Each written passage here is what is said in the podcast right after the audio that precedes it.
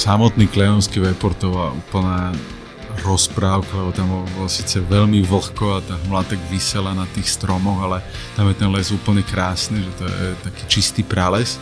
Takže to bol taký, aspoň pre mňa, veľmi silný zážitok. Aj, aj zabudneš na to, že teda máš úplne tie ľadové mokré nohy.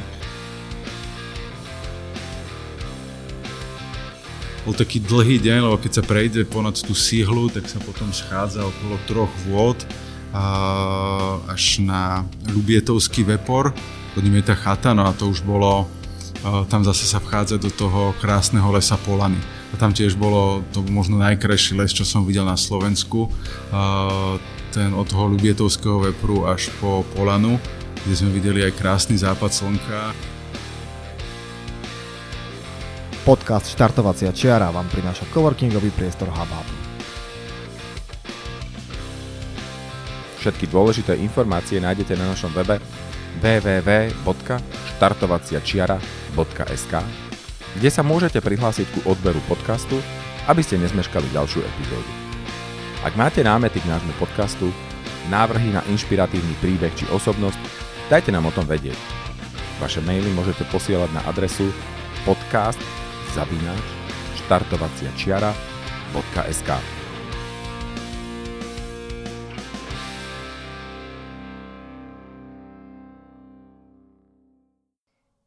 Milí priatelia, vítajte pri ďalšom vydaní nášho podcastu Štartovacia čiara.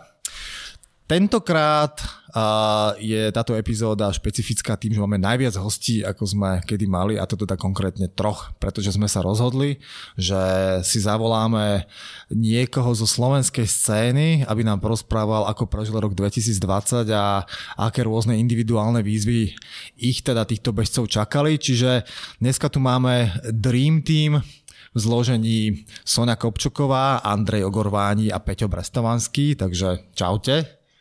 Ahoj. Ahojte. Čaute. Čaute.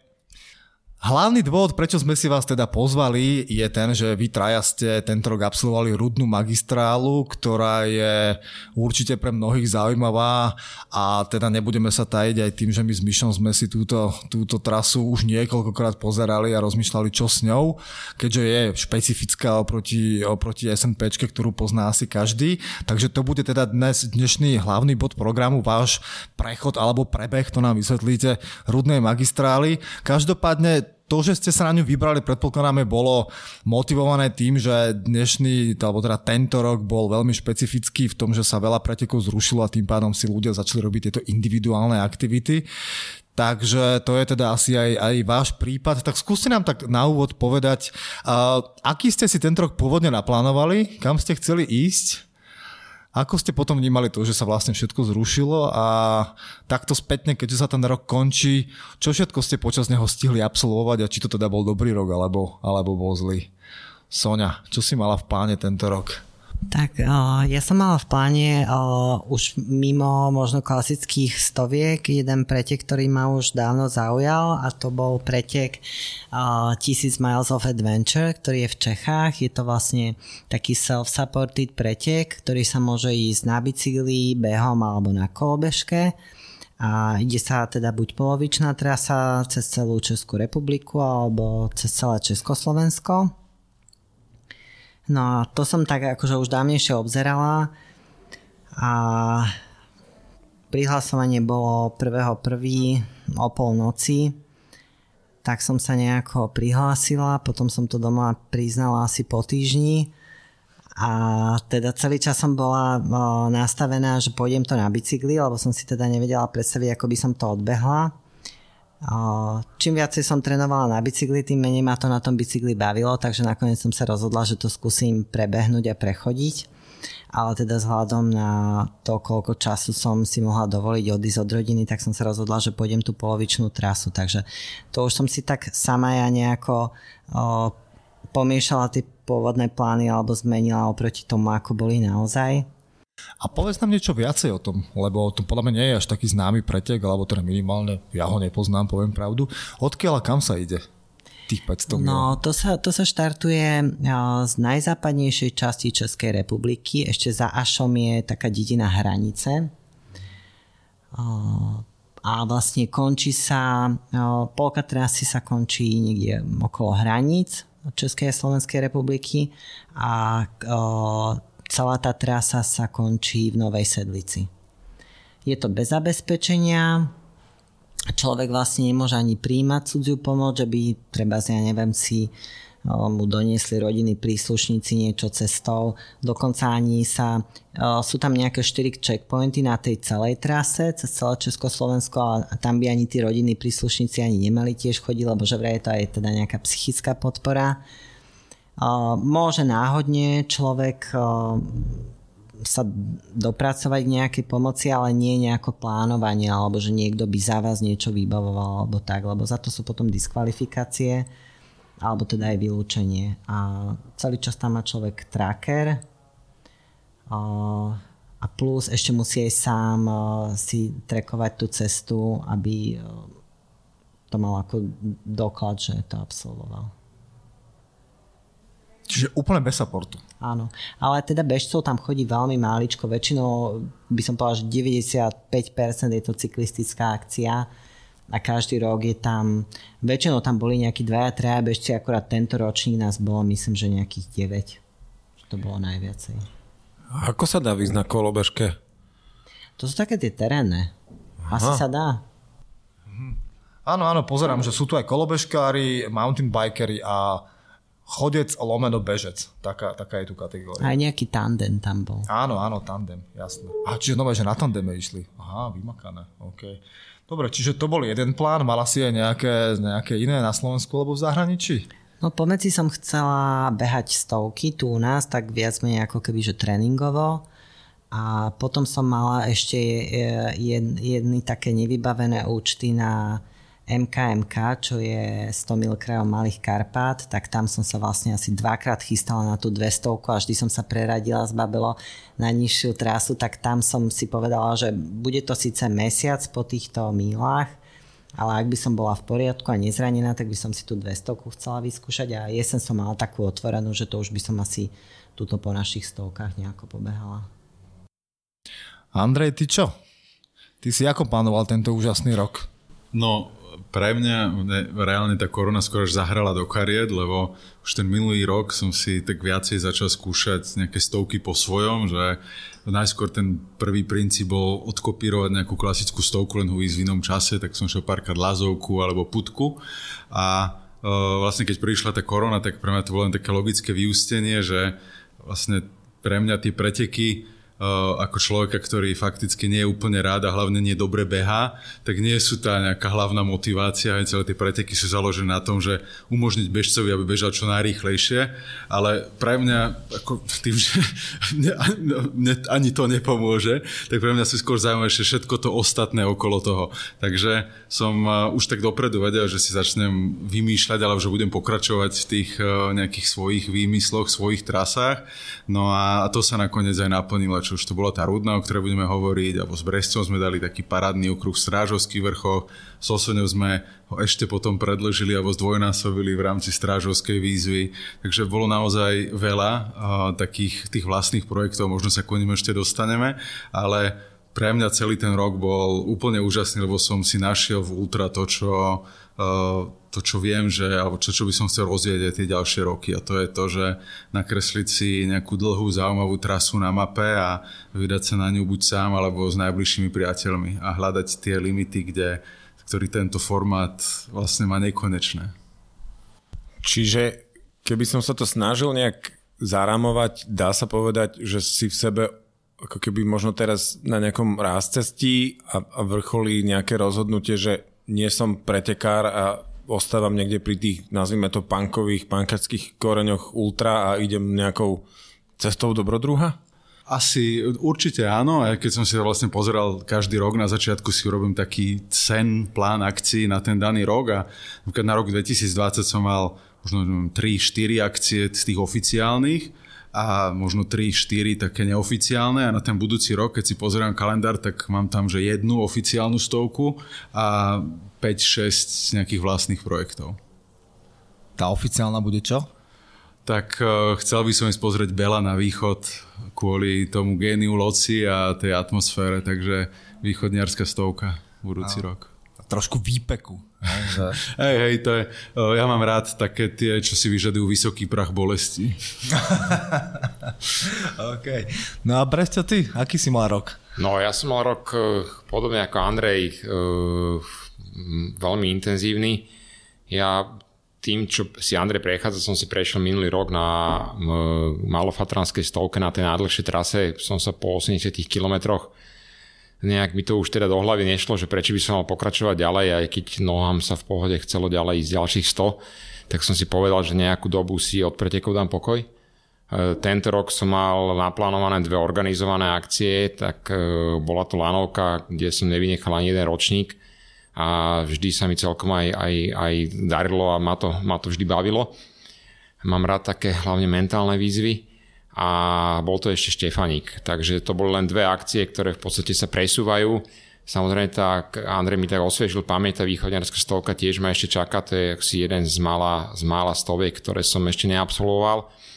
Ale podarilo sa nám s kamarátmi nadviazať na také prebeh Slovenska krížom krážom, E, čiže tento rok sa nám podarilo z najsevernejšieho bodu na Slovensku, čo je Moderlova nad Oravskou polhorou, vlastne prebehnúť za 4 dní do Platiniec. E, a všetky tieto naše výlety sú bez akékoľvek podpory, čiže len to, čo máme na chrbte.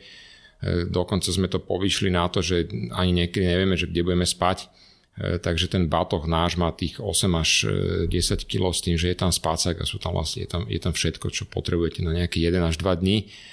A týchto namalovaných čiar a teraz na Slovensku máme veľmi veľa. Minulý rok to bola, to bola prvá, kde sme vlastne išli z najnižšieho, najnižšie položeného bodu na Slovensku, pri nad Bodrogom sme bežali na Gerlach tým, že sme začínali s bránikom s osekom ako, ako lesci, aj stále lezieme, tak v podstate nerobí nám nejaký veľký problém na gerlách ísť, ísť v teniskách e, Gypsy Feratov, takže okrem toho štandardného vybavenia, ktoré máte v Bátovu, tam ešte beriete prilbu.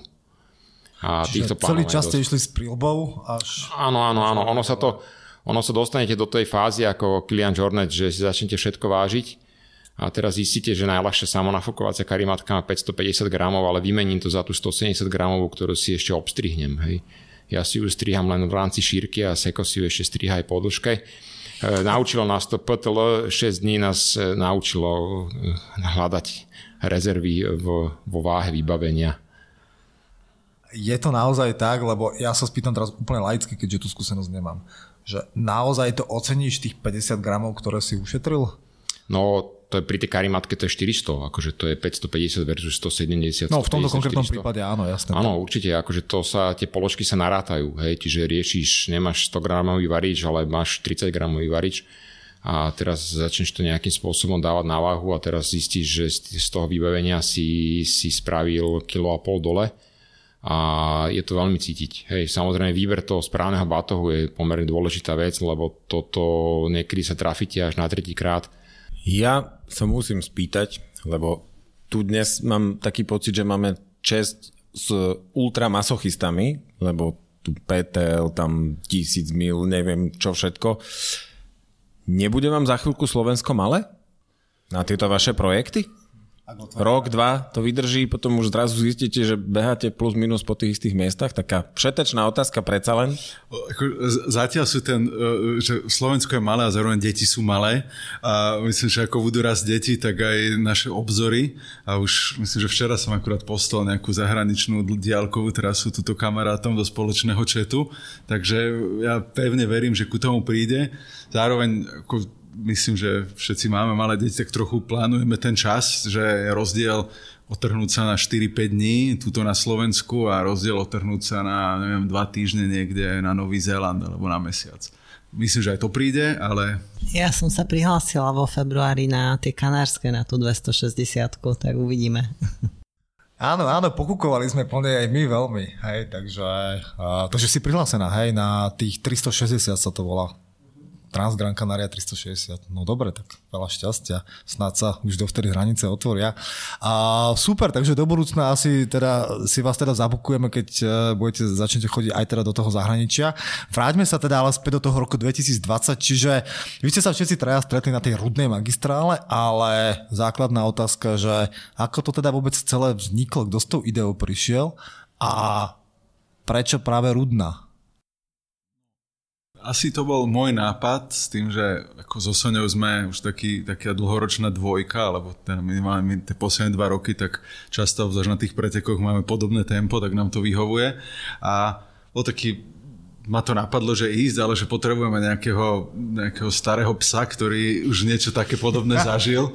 Tak som googlil a uh, napísal som to starému pánovi, že či by nás nevyvenčil.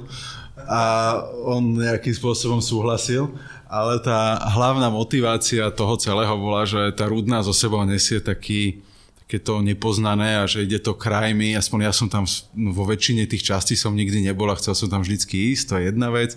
Druhá, že naozaj je to územie, kde ako na miestach, že ideš aj dva dní bez toho, aby si minul dedinu, alebo je tam veľmi málo tých ľudských obydlí, takže naozaj ti to dáva ten pocit, že si sám na seba a potrebuješ a môžeš si naplno užiť tú krajinu, nech už to znamená čokoľvek keďže rudná magistrála nie je tak známa ako SMPčka, tak pre tých, ktorí nás počúvajú a nevedia, čo je to rudná magistrála, tak aké sú teda jej základné parametre, keď nám môžete prezradiť? Odkiaľ a kam ide? No tak uh, začína sa, respektíve končí uh, na vrchu stolica, to je taký vysekaný vrch blízko mestečka Revúce, uh, alebo Revúca a končí sa v Zlatých Moravciach. Ak sa nemýlim, tie parametre dĺžkové sú 250 alebo 270 km, lebo aj na tú stolicu sa treba vyškriabať a to výškové prevýšenie je niečo cez 10 tisíc metrov, ak sa nemýlim. Ja som si to dneska tak bližšie pozeral a ja mám stále len také tie rýpavé otázky. Čo si myslíte, že Prečo tá trasa ďalej nepokračuje za tou stolicou, lebo však toho rudného tam ďalej ešte stále je, keď sa pozriem, že je tam Rožňava, Smolník, Úhorná až niekde po Zlatú Itku, čo je jedna z najvýznamnejších slovenských lokalít na dolovanie zlata. Neviem, neskúmali ste potom? Alebo eventuálne môže to byť pre vás námet na, na posilnenie, predloženie trasy, lebo vidím, že kilometre ľúbite. No to bolo také tour chudobné regióny Slovenska. Každopádne dobrý nápad. Lebo v každom popise rudnej magistrály, keď ste človek začne teda naštudovať a hovorím, my sme na tom nejaký čas už tiež natočili, základný popis, ktorý tam je, si pamätám z jedného článku, tam to dokonca nazvali, takže skôr tam stretnete medvedia ako človeka, na, na Rudnej, hej, že, že je, to, je to teda tak. Čiže pre tých, ktorí teda sa s Rudnou nejak moc nestretli, čiže začína sa v Zlatých Moravciach, my sme šli opačným smerom. Áno, áno, jasné. Hej, teda, tak, jeden koniec má v Zlatých Moravciach a druhý má na kopci Stolica, ktorý je uprostred ničoho. Čiže ak tam chcete začať, musíte sa tam nejakým spôsobom teda dostať.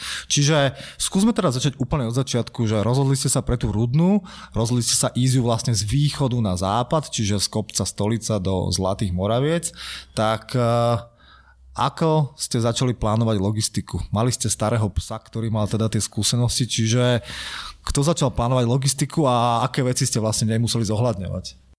Ja ešte len dodám, že sme išli akurát na Pankraca, Serváca a Bonifáca. Aha, čiže ešte si vybrali to najlepšie počasie, hej? Tak uh, dobre, ako sa naplánuje rudná magistrála? Pre mňa, čo sa týka logistiky, tak to bolo v zásade len o doprave a hodinu sa zbaliť doma a rozhodnutie, keď mi Andrej napísal, som sa veľmi potešil, sme sa nejako poznali z videnia asi.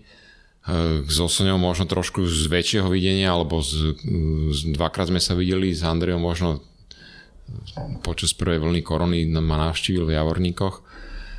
Ale to bolo asi všetko, som si povedal, že fajn, že teším sa na to, že ľudia, ktorých nepoznám, bude to úplne super. Takže, že poďme do toho, tak som zbalil štandardné veci, ktoré si na také akcie nosím, netreba ich veľa. A išli sme. To bol presne ten rozdiel, že uh, Brestovi trvala príprava možno, že večer predtým, on to aj tak proste, no, tuto mám nejaké, tak tuto som sa pobalil, hej, že sadol si do auta, kdežto akoby v tom našom prípade sa so Soňou o tom rozprávali, no určite akoby pár týždňov predtým a ja som uh, reálne si čítal všetky blogy, ktoré boli o tom napísané, teda hlavne turistické blogy. Pozeral som si snažil som sa zmapovať tých miest, kde by sme potenciálne mohli spať. Tak urobíš si nejaký odhad, hej, že či to bude 70 alebo 80 km na deň, že fajn, keď to pôjde dobre, tak potiahneme po to miesto, keď to pôjde úplne zle, tak akože dá sa ešte aj tu a toto je možno nejaký taký štandard, čiže na každý ten deň sme, som mal v hlave nejakým spôsobom rozmyslené, že kde asi by sme mohli, pokiaľ by sme mohli dôjsť. No to bola tak akoby jeden moment, druhý, snažil som sa vypisovať možno nejaké pramene, kde je voda. Veľa z toho, akoby z tej prípravy na konci dňa, ako samozrejme skončilo to inak, ale bolo to aj taký súčasť toho, tej, to, tej, toho zážitku, že sa pripravuje, že si myslou proste v tej trase. A Uh, určite sa tu nebavím o nejakej Aliaška alebo Jukone, hej, že, ten, že proste to nie je boj o prežitie, stále sme na Slovensku, takže uh, určite sa to dá vlastne spraviť aj tak, že veľa tých vecí si nájdeš cestu. Aj v našom prípade bolo, že postupne, ja som si tie moje poznámky na konci dňa možno ani neotváral na tej trase, ale je príjemné mať možno nejakú základnú predstavu zhruba pokiaľ dôjdeš, že asi koľko ten deň chceš spraviť a tak sa mentálne nastaviť, že či budem spať pod stromom, alebo budem spať pod strechou a či budem spať pod strechou, do ktorej prší, alebo ktorá je plus minus nejak civilizovaná. Možno ešte pohľad ženy, to by možno bolo zaujímavé pre poslucháča. No, ja, ja som tiež trošku mala obavy tým, že bola aj korona a vlastne veľa, že reštaurácie takéto boli zatvorené, tak som eh, si tak uh, stále zväčšovala na map, mapy CZ tú trasu a som si tam pozerala, že čo sú tam aké možné obchody alebo tie pramene a tak a som si to pre istotu povypisovala. I keď uh, je pravda, že vlastne prvé dva dní nebolo otvorené nič, myslím, že nie, tak jeden malý obchodík sme mali hej, hej, jeden malý obchodík. Takže ja som z tohto mala trošku obavy, že to jedlo pitie, lebo i predsa je rozdiel, keď ja mám, ja neviem, 58 kg a vláčim o 2 kg viacej jedla pitia a oni keď sú väčší. Takže nechcela som toho až tak veľa vláčiť, ale nakoniec som vláčila. No. Keď sme pri tom, ako ste teda plánovali tempo? Pretože keď si sa teda k tomu takto postavil Andrej zodpovedne, že si rátať nebudete spať a tak, tak rátali ste s bežeckým tempom, s chodeckým tempom. Ten terén uh, z tých článkov všade vyplýva, že aj to značenie v tej strednej fáze není bohvie aké, takže bol to bežecký výlet alebo to bol turistický výlet? To, že to nebude bežecký výlet, na to sme myslím prišli asi po prvých 4 hodinách alebo tak, že ja som, ešte pôvodne som si myslel, že veď tak dobre dole kopcom trochu pobehneme, ale Uh, reálne, ako ten, tie batohy niektoré mali možno okolo 10 kg, možno aj, aj, aj viac trochu a s tým sa fakt nebeží úplne dobre. Čiže ešte sme možno trochu s Bresťom pobehli po nejakej asfaltke úplne na začiatku do tej Muranskej huty, ale uh, inak sme som povedal, že 95% celej tej trasy sme prekráčali a toto je aj také, že na tých diaľkových trasách sa hovorí obzvlášť takýmto štýlom, že kvalitný true hiker e, častokrát predbehne bežca. Takže bol to na konci dňa do veľkej miery chodecký výlet a bolo to skôr o tom dlhom čase na nohách a nejakej optimalizácii prestávok, nie o rýchlosti samotného pohybu. Ja si to pamätám úplne presne, ako to bolo. Uh, nebolo to po prvých 4 hodinách, ale bolo to hneď, keď sme vystúpili z auta. Mi bola razná zima, že ideme si trošku pobehnúť.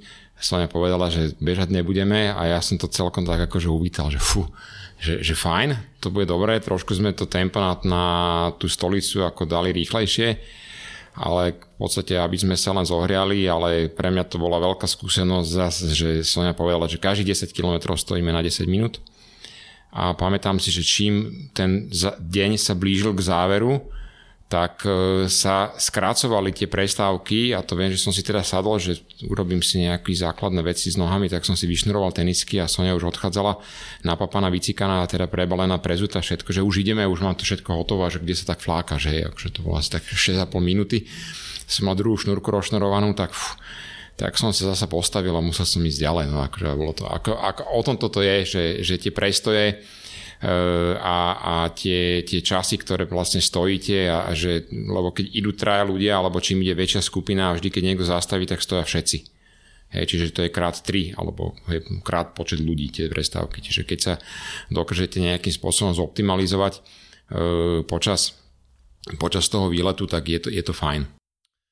A mali ste, ty si niečo naznačil, ale mali ste možno nejak dopredu zadefinované role, že ten sa stará o to, ten sa stará o to, alebo to šlo nejakým prírodzeným vývojom? Hej, lebo dokážem si predstaviť, hoci skupina len o troch ľuďoch, ale hovorí sa aj, že na biznis sú už aj dvaja veľa, že či tam potom z toho eventuálne nemohli vznikať nejaké potičky, že a teraz nestoj, vydrž a zladíme sa, keď bude všetkým trom treba.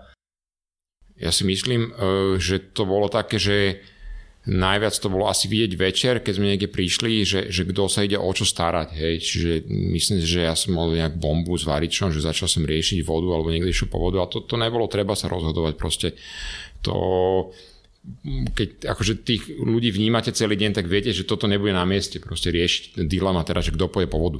Hej, alebo že kto, teraz bude riešiť niečo, niečo na varenie a nebudem si to riešiť pre seba, alebo si to riešiť pre všetkých že fakt je, že u nás, a to bolo podľa mňa obrovské šťastie, že to bola taká intenzívna skúsenosť toho priateľstva, ktoré uh, sa tam aj vytvorilo, lebo tak neboli sme dostali trojica, ale že sme sa nemuseli nejako formálne dohadovať tak a teraz je tvoja úloha toto, že sme sa tak veľmi prirodzene naladili na seba. Na druhej strane ako asi sa dá predstaviť aj situácia, že, že by to mohlo byť úplne inak hej, a že proste niekto to chce nejakým iným spôsobom, alebo je neviem, úplne unavený a, proste, alebo sa proste ani si nechce variť a ostatní chceli variť. Čiže my sme nič takéto nezažívali, ale viem si predstaviť situáciu na takýchto dlhých podujatiach, že uh, keď tá skupina si nesadne dokopy, tak uh, že to môžu mať veľmi ťažké. Takže nešli ste teda s tým, že musíte urobiť nejaký konkrétny čas, za ktorý chcete celú tú trasu dať, že si ste tak ako keby pocitovo, alebo ste si povedali dopredu, OK, musíme to dať za 3 dní a toľko to hodín a tým pánom všetko tomu prispôsobíme.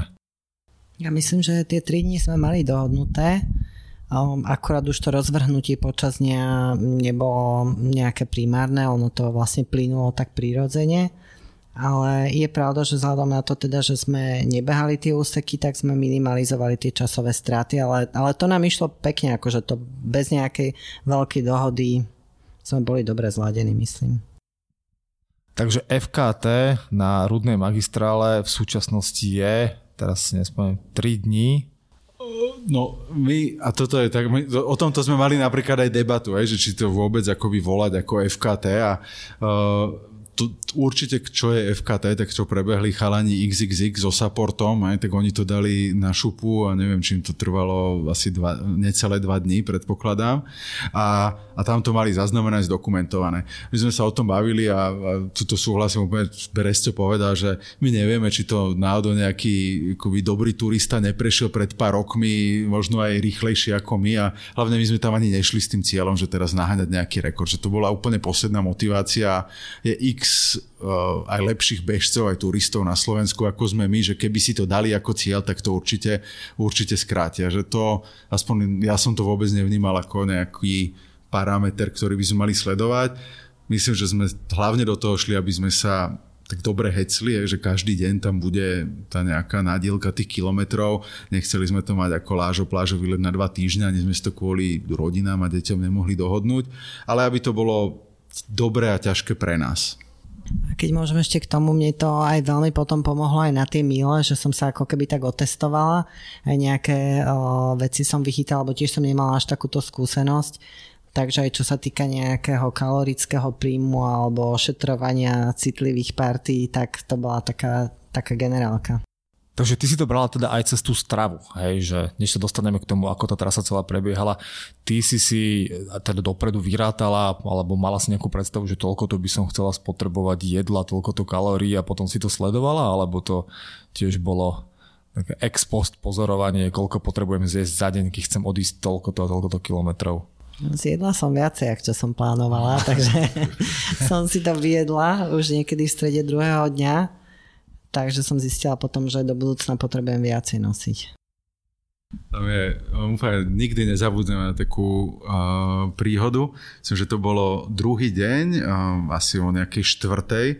Bol taký ťažký úsek, kde sme prichádzali ku uh, takej chate ešte pred, uh, pred Polanou, uh, ktorá bola zavretá, súkromná, ale proste veľká kríza a tam proste, myslím, že aj, aj Brest, aj Sonia, že strašne sme hladní a mali sme to vypočtené, že každý varí jednu večeru a že pripraví si a každý niesol tú večeru, ale vlastne v tej chvíli sme uvarili si tú jednu večeru extra ešte a tým sme sa zachránili. Čiže Sonia vybalila zásoby, ktoré sme mali jesť niekedy tretí deň, tak tam sme si dali tú predvečeru a potom sme doplnili zásoby niekde uh, cestou v Detve alebo kde. No aj e, prečo vlastne aj toho jedla sme zjedli viac, podľa mňa to bolo aj tým, že v dva dní pršalo. Respektíve sme sa zobudzali do rána, kedy že, že lialo a vyžmykám si ponožky. Bolo možno 2-3 stupne, 4 nad nulou. Pomerne zima bolo. A dám to do mokrých tenisiek a pokračujeme ďalej, tak e, keď je tá, takáto zima, tak toho jedla samozrejme treba viac. To je, veľmi ťažko sa to odhaduje a treba samozrejme mať to otestované, hej, čiže ja určite slanina nemôže chýbať, chleba neberiem vôbec a štandardné oriešky, datle a v zásade viem na tom ísť veľmi dlho.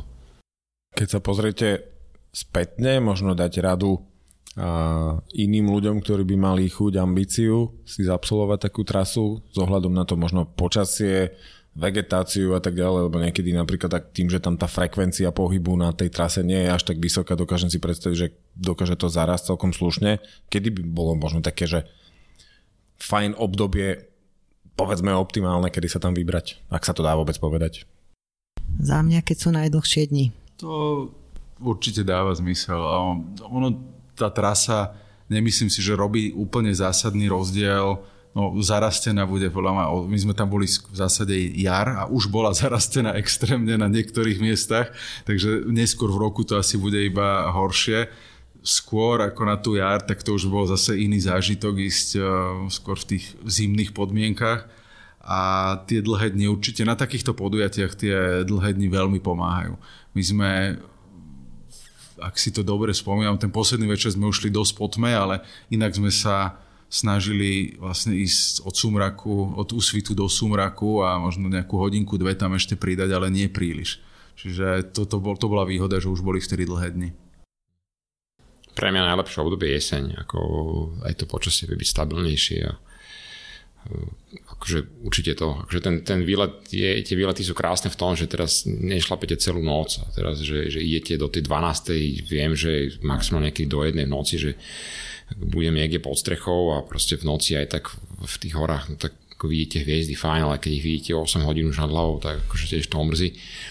A tie svítania sú pekné, ale tie svítania vedia byť pekné, aj keď vylezete do spacáku po 3-4 hodinách a proste idete ďalej. Dostali sme sa k tomu, že možno si teraz bližšie môžeme povedať, ako vyzeral taký denný režim.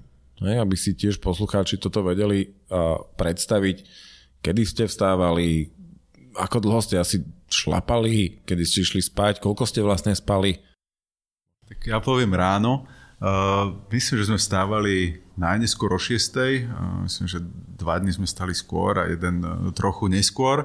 Uh, potom ten ranný rituál je taký vždy, že jeden uvaril kašu pre tých ostatných alebo uvaril tie raňajky. To bolo zase veľmi fajn, že na tom sme boli dohodnutí, že tak dneska spravím ja. Ten človek si možno aj trošku, rýchlo, trošku privstal, ale proste to pripravil pre tých ostatných, zatiaľ sa tí ostatní pobalili. Tam uh, myslím, že nám to ráno trvalo tak asi 3 čtvrte hodinu, uh, kým sme sa nejakým spôsobom dali dokopy a vyrazili. Tak, a tam už práve pri týchto veciach, ako je to čom to ráno alebo večer, tak tam sa často stráca ten čas, obzvlášť pri tom ráne, veľký rozdiel, keď sa vybaliť za, vyriešiť za 3 čtvrte hodiny a dáme tomu za hodinu a pol, tak to treba mať aj trochu premyslené. Pre mňa to bol dosť veľký luxus, ako ja som si to užíval v porovnaní s PTL, lebo tam sme spali tak premerne hodinu a pol až dve a stávali sme štandardne o, druhej ráno, e, kde sme to vyhodnotili tak, že ráno nebudem robiť nič, o 15 minút vyražame, keď vylezeme zo spacáku a najeme sa až keď e, vlastne bude svítať. Čiže vlastne 3-4 hodiny sa išlo a potom už tie raňajky trošku lepšie chutili. Takže toto bolo pomerne komfortné. Jeden robil kašu, e, ďalší robil čaj a ostatní sme sa čo najskôr chceli proste zbaliť, hej, urobiť si základné proste údržbu nôh a ísť čo najskôr. Ako na tej polane to bolo také kritické, lebo zase sme ráno vychádzali do totálneho dažďa, hej, čiže to bolo také nie je úplne príjemné. No a ten denný režim bol, že sme vlastne boli non-stop v pohybe, okolo 15 hodín to vychádzalo. a snažili sme sa tak cca každých 10 km si dať nejakú krátku pauzu, ktorá slúžila na to, že naozaj, že niečo si urobiť s nohami alebo si len doplniť vák alebo prehodiť veci dopredu a išlo sa ďalej. Spomenuli ste e, znova ďalšie veci, lebo stále musíme predpokladať, že nie každý je skúsený borec, ktorý naozaj sa zbalí večer pred. A to, čo by ma možno zaujímalo, keď by ste uh, vedeli dať nejaké vaše rady, tipy, triky, čo to znamená ošetriť si nohy, čo sa dá spraviť, keď sú mokré a tak ďalej. Možno keby sme sa vedeli pozrieť aj na to, že kde na tom gíre, na tom vybavení sa dá ušetriť, ak máte možno nejaký ten tip, keď vravíte, že dobrý batoh môže trvať x pokusov, čo vám možno vyhovuje ako nejakú inšpiráciu, že vôbec niečo také existuje, keby sme sa v tom mohli trošku prevrtnúť. Ja tu nie som na ten gír, to sme mali také, že ja som taký pankač, čo sa týka toho gíru a radšej si viacej odnesiem, to mi nevadí. Takže o gíre povie hádam Sonia s Brestom viacej. Ale čo je napríklad taký môj tip, ktorý sa týka toho jedla, ja si vždycky balím tie raňajky aj večeru, si namiešam dopredu. Že nekupujem si žiadne dobré hostince alebo také šity, ale urobím si kuskus, do ktorého si nakrájam nejaké proste urobím si zmes s kuskusom a ku tomu si oberám nejaké meso a aby to jedlo bolo aj kalorické, ale zároveň aj chutné. A, a zároveň potom už nestrácam veľa času prípravu, lebo už to mám namiesané v tom sáčku. Takisto si namiešam sáč, uh, raňajky do zipbegu, čo je nejaká, vždycky je to nejaká kaša, ale už si tam sám do ovsených vločiek popridávam orechy, čokoládu, sušené mlieko a tak ďalej a potom sa to už len uvarí. Čiže je to rozdiel ako nosiť so sebou 10 rôznych rôznych sáčkov, ktoré potom tam si vyberám a nesiem si ešte aj ten odpad. Čiže minimalizujem ten odpad, trošku to ušetrí tú váhu, ale zároveň šetrím ten čas, lebo rovno, rovno to mám pripravené. A takto sa dá vyriešiť aj raňajky, aj večera. A keď sme pri tom, nerešili ste náhodou niektorí z vás niečo také, čo teraz fičí, samozrejme nejaké expedičné jedlá, liofilizované a podobné záležitosti? Tak to Sonia kúpila za ťažké peniaze nejakú polárnickú stravu, ktorá uh, síce bola drahá, ale za to slúžila len ako tá predvečera, že keby sme to mali jesť na celú večeru, tak uh, myslím, že nezaspíme od hladu. Uh, takže skôr sa osvedčila podľa mňa kombinácia kusku šošovica, slanina a olivový olej. No, mal som takú malú flaštičku olivového oleja a to z môjho pohľadu to bolo uh, efektívnejšie ako polárnická strava. Ke, lebo zdvojnásobí dávky potom. Ja, ja, to, ja, to mám trochu, ja, ja to mám trochu inak pri, pri akože vážnych, vážnych podnikoch, tak eh, preferujem tú polárnickú stravu. Máme už vychytané nejaké značky, ktoré proste viem, že keď dám do batohu, tak je to v podstate e, kvalitné jedlo. U nás kľudne môžeš povedať, aké. Uh, sa nebojíš. Nebojím sa, len si to teraz nepamätám. e, nie je to značka, ktorú sa dá kúpiť v Alze, ale kupujem to, kupujem to v Jakstime, ako keď už ideme tam, alebo to kupujem v Ahoj v prírode u Cengača. Takže e, tam tie značky, tam tie značky majú, dá sa z toho vybrať e, proste aj ako kvalitne a keď idem na viac dní, tak e, preferujem, preferujem nejaké dva balíky mať so sebou. E, veľakrát to končí tak, že ja si ich tak odkladám, že keď bude zle, a najhoršie a niekedy tie balíky teda aj donesem domov, minimálne jeden, takže mám, mám niektoré, niektoré, ktoré už majú zo pár stovek, možno tisíc kilometrov, aj tak samozrejme vyzerajú, čiže to tam je niekde v bátohu schované. E, čo je podstatné a čo môžem odporúčiť, tak určite pri tých e, dlhých, e, dlhých vlastne expedíciách viacňových, tak mať varič a plyn. Proste bez, bez toho teplého mačačaju ráno nejakého nakopnutia, nejakého teplého jedla, e, ja si celkom dobre neviem predstaviť, že by som mal, mal bežať teraz na nejakom chlebe alebo na nejakých rožkoch a akože slanina áno, fajn. E, treba to mať tiež, tiež pripravené tak, že keď je zima, tak musíte rátať s tým, takže sa vám ráno úplne nebude chcieť tým nožikom to nejaký, nejak, nejak to tam pitlať, tak e, treba to mať nakrájané a pripravené tak, aby ste to vedeli v podstate hneď jesť, hej, aj keď ten batoh dáte dolu, aby som to mal nejakým spôsobom po ruke. Vieš, možno k tým batôžkom alebo iným vychytávkam spomínal si aj to, to obstrihávanie karimatky a podobné veci, ale páči ja, sa. Možno k oblečeniu, že teda rozhodla som sa, že neberem oblečenie navyše, čo sa týka menenia, tak som si zobrala všetko merinové, trička, spodné prádlo, aby to teda až tak veľmi nepachlo. A aj vlastne vyhovovalo mi to na, tým, že som nemenila. A ešte čo sme tam mali, myslím, že väčšina z nás problém boli plusgiere. Tam som to vtedy ešte nemala doriešené, ale potom som to teda vymýšľala ďalej, ako by som si s tým vedela lepšie poradiť a zatiaľ sa mi osvedčili mala som to aj na milách, aj teraz na tej barborskej ceste. Začal som používať tie prstové ponožky, Injiji myslím, že sú to. A to mi dosť redukovalo plus gere. A keď sme pri tom, skúšali ste už také, že sa aj do ponožiek sype nejaký prášok? No, ja si dávam ten prášok. Ja som skúšala aj mazať, mazanie mne nevyhovuje a ten prášok si dávam, ešte som zistila, že mi aj pomáha proti omrzlinám, lebo mne sa, teda ja mám problém s omrzlinami, keďže som to kedysi dávno mala a už ma minulý rok strašila lekárka, že mi chcela odrezať kúsok prstu a zistila som teda, že keď si do ponožiek eh, nasypem do týchto prstových aj ten prášok, to je tiež nejaká značka, ale neviem teraz o, eh, aká, o, tak aj ako keby asi mi to vytvorí nejakú izolačnú vrstvu a neomrzajú mi potom prsty. Aj teraz, keď sme vlastne v mráze išli tú barborskú 3 dní, tak mi neomrzli. Ja som teraz skôr mazač, ale je to jedna z tých vecí, čo vlastne s čím sme šli všetci, je, že od prvého do posledného dňa máš mokré nohy. Je, že úplne od začiatku a na niekom sa to podpísalo viacej, si pamätám tie rýhy na bresťových nohách, také pol centimetrové a okolo toho skoro nejde, nejde nič, lebo tie tenisky máš mokré, aj keď si máš dva páry, nebudeš mať 5 párov ponožiek, máš dva páry ponožiek, sú na druhý deň už mokré obi dva páry, tak nedá sa tomu podľa mňa úplne dokonale vyhnúť. Môžeš mazať, môžeš sypať, ale na konci dňa to musíš nejako proste len vydržať.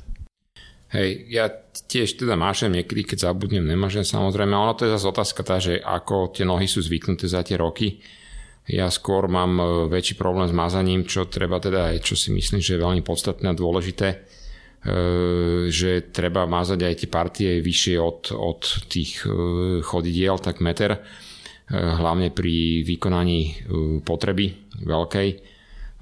Tam čo môžem odporučiť, teda vie, samozrejme každý povie, že vojsko vie nejaká, že, že e, poviem to neslušne, že, že zabiť sračka, alebo vie, vie sa prehrať, prehrať vojna, tak vy viete tiež skončiť s tým, že máte proste také zapareniny, že plačete Hej, proste ja som kedy si dávno tak išiel zo pár desiatok kilometrov, že si rukami vlastne otláčate zadok od seba a bolo to veľmi komické, hlavne keď teraz vás predbiehajú na tom hrebení nízkych tatier, to bolo veľmi, veľmi dávno, keď ešte možno 25 rokov dozadu, keď som išiel prvýkrát non-stop prechod e, hrebenia e, nízkych tatier v čínskych šušťakoch a vo Vybramoch, tak nás predbiehali na Kráľovej holi, kde sme končili rodiny s deťmi, ja si pamätám, tie vystrašené deti sa pýtali tých rodičov, čo ten Ujo robí, že mám tie ruky na tom zadku a plačem.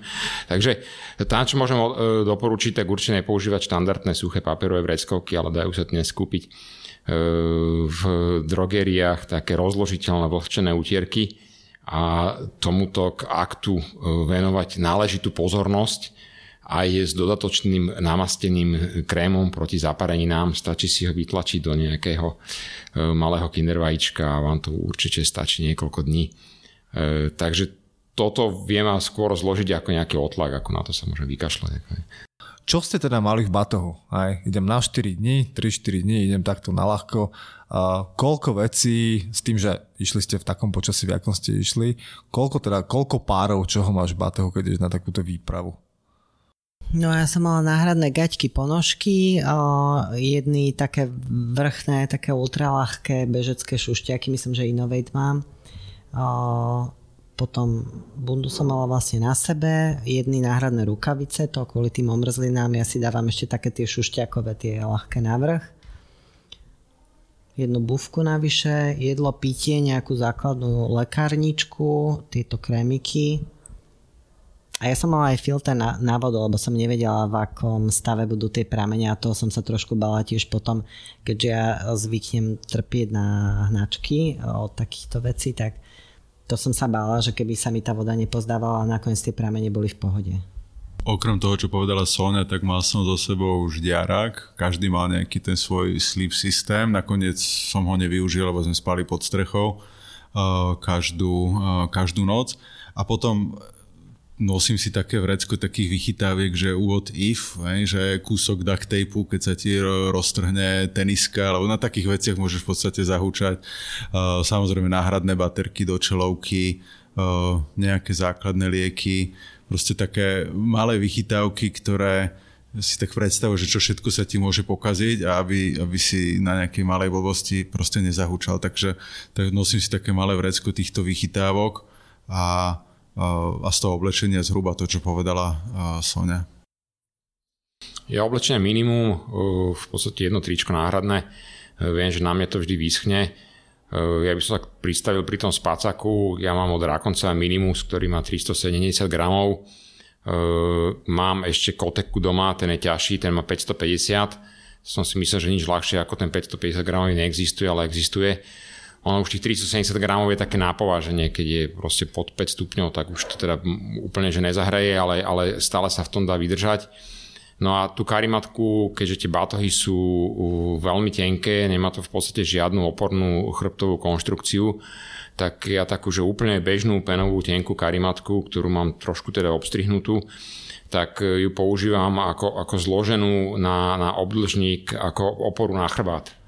Hej, čiže, čiže bez tej karimatky v podstate ten, ten batoh e, nefunguje Eh, keď viem, že proste bude, teraz som sa spolehal na, na Andreja, že aj som teda časť tej trasy mal odchodenú už, som vedel, že tie, že tie útulne tam sú a že vždy sa pôjdeme hodinu, keď poviem hodinu až dve na, na dlhšie, tak eh, nájdeme nejakú strechu tak keď viem, že to bude fakt, že zle, že to bude tvrdé, tak zoberiem si tú nafkovaciu karimatku, ale teraz myslím, že som ani nemal vôbec. A nemám Innovate bundu, lebo žiadna mi není dobrá na ruku. Eh, je mi to všetko krátke, nosím normálne najtenší goráč od, od Montury mám a s tým si v podstate vystačím a keď moc leje, tak si dám cez seba prší pláž. Proste to pri, pri tom, keď, keď v zásade, v zásade nebeháte, tak ten prší pláž je úplne dostatočne najtenší. Ja som mal komplet všetok Gears Decathlonu, takže nie, nemusíte ísť len do uh, vychytávkových obchodov, ale uh, vlastne si vie tak, čo uschnem a tak to aj bolo, keď sa hýbeš, tak je jedno, že si mokrý. Ja len možno na doplnenie k Brestovi, keď vravíš Rakoncaja, aby sme to aj ľuďom, čo nepoznajú, to je Sir Joseph. Sir Joseph, je. Sir Joseph značka. A ešte jednu vec, aby sme uzavreli tento gír, ktorú sme nespomenuli, ale pozerám fotky, čo paličky. No bez paličiek dole sa nales. Ako to... No mali všetci, že, palice? No skúste, lebo tak vždy sa vezú. Dobre, išli ste viac možno, že turisticky nakoniec, ako padlo rozhodnutie, ale sú dilemy s paličkami bez paličiek. Zatiaľ priznám sa, že u nás to asi výťazí, že ľudia sú tu takí paličkoví, aj Majo Priatka, aj Štefan Karak, tak skúste možno také vaše, aj nielen možno vo vzťahu k tomuto konkrétnemu prechodu rudnej magistrály, ak ste vysporiadaní s paličkami, ak to máte. No ja vystúpim z auta, rozbalím paličky a potom zase ich o niekoľko dní zbalím, ako tam už v podstate tie pútka na, na ruky už nepoužívam, mám hliníkové Black Diamondy, e, trojdielné, e, nepoužívam žiadne také tie nadstaviteľné, lebo či, ako nevidel som žiadne, čo by fungovali teda poriadne. Tieto som už niekoľkokrát mal na hranici zlomenia a vždy som to nejako, vždy som to nejako narovnal a, a, a držia. No tak to je otázka, niekto dá za paličky 70 eur, niekto 250, tak bolo to, že do, do čoho pôjde. No, ako to je. Ja som tiež paličkou, mne tu veľmi pomáha zapájať tie ruky. Ja tiež bez paliček nechodím tu si ja neodpustím takú hlášku, čo môj dedo vždycky rozprával, že keď ideš v lese na záchod, tak potrebuješ mať dve palice, o jednu sa opieraš a druhú odháňaš vlkov, takže ešte aj na toto sa to môže hodiť. Takže paličky, paličky áno. A ja myslím teda, že čo sa týka takých všeobecných informácií, teda, že ako sa zbaliť, čo ste mali v batohu a tak ďalej, že tu sme asi celkom tak prešli, že človek sa z toho niečo dozvie, keď sa na takú trasu chce vybrať.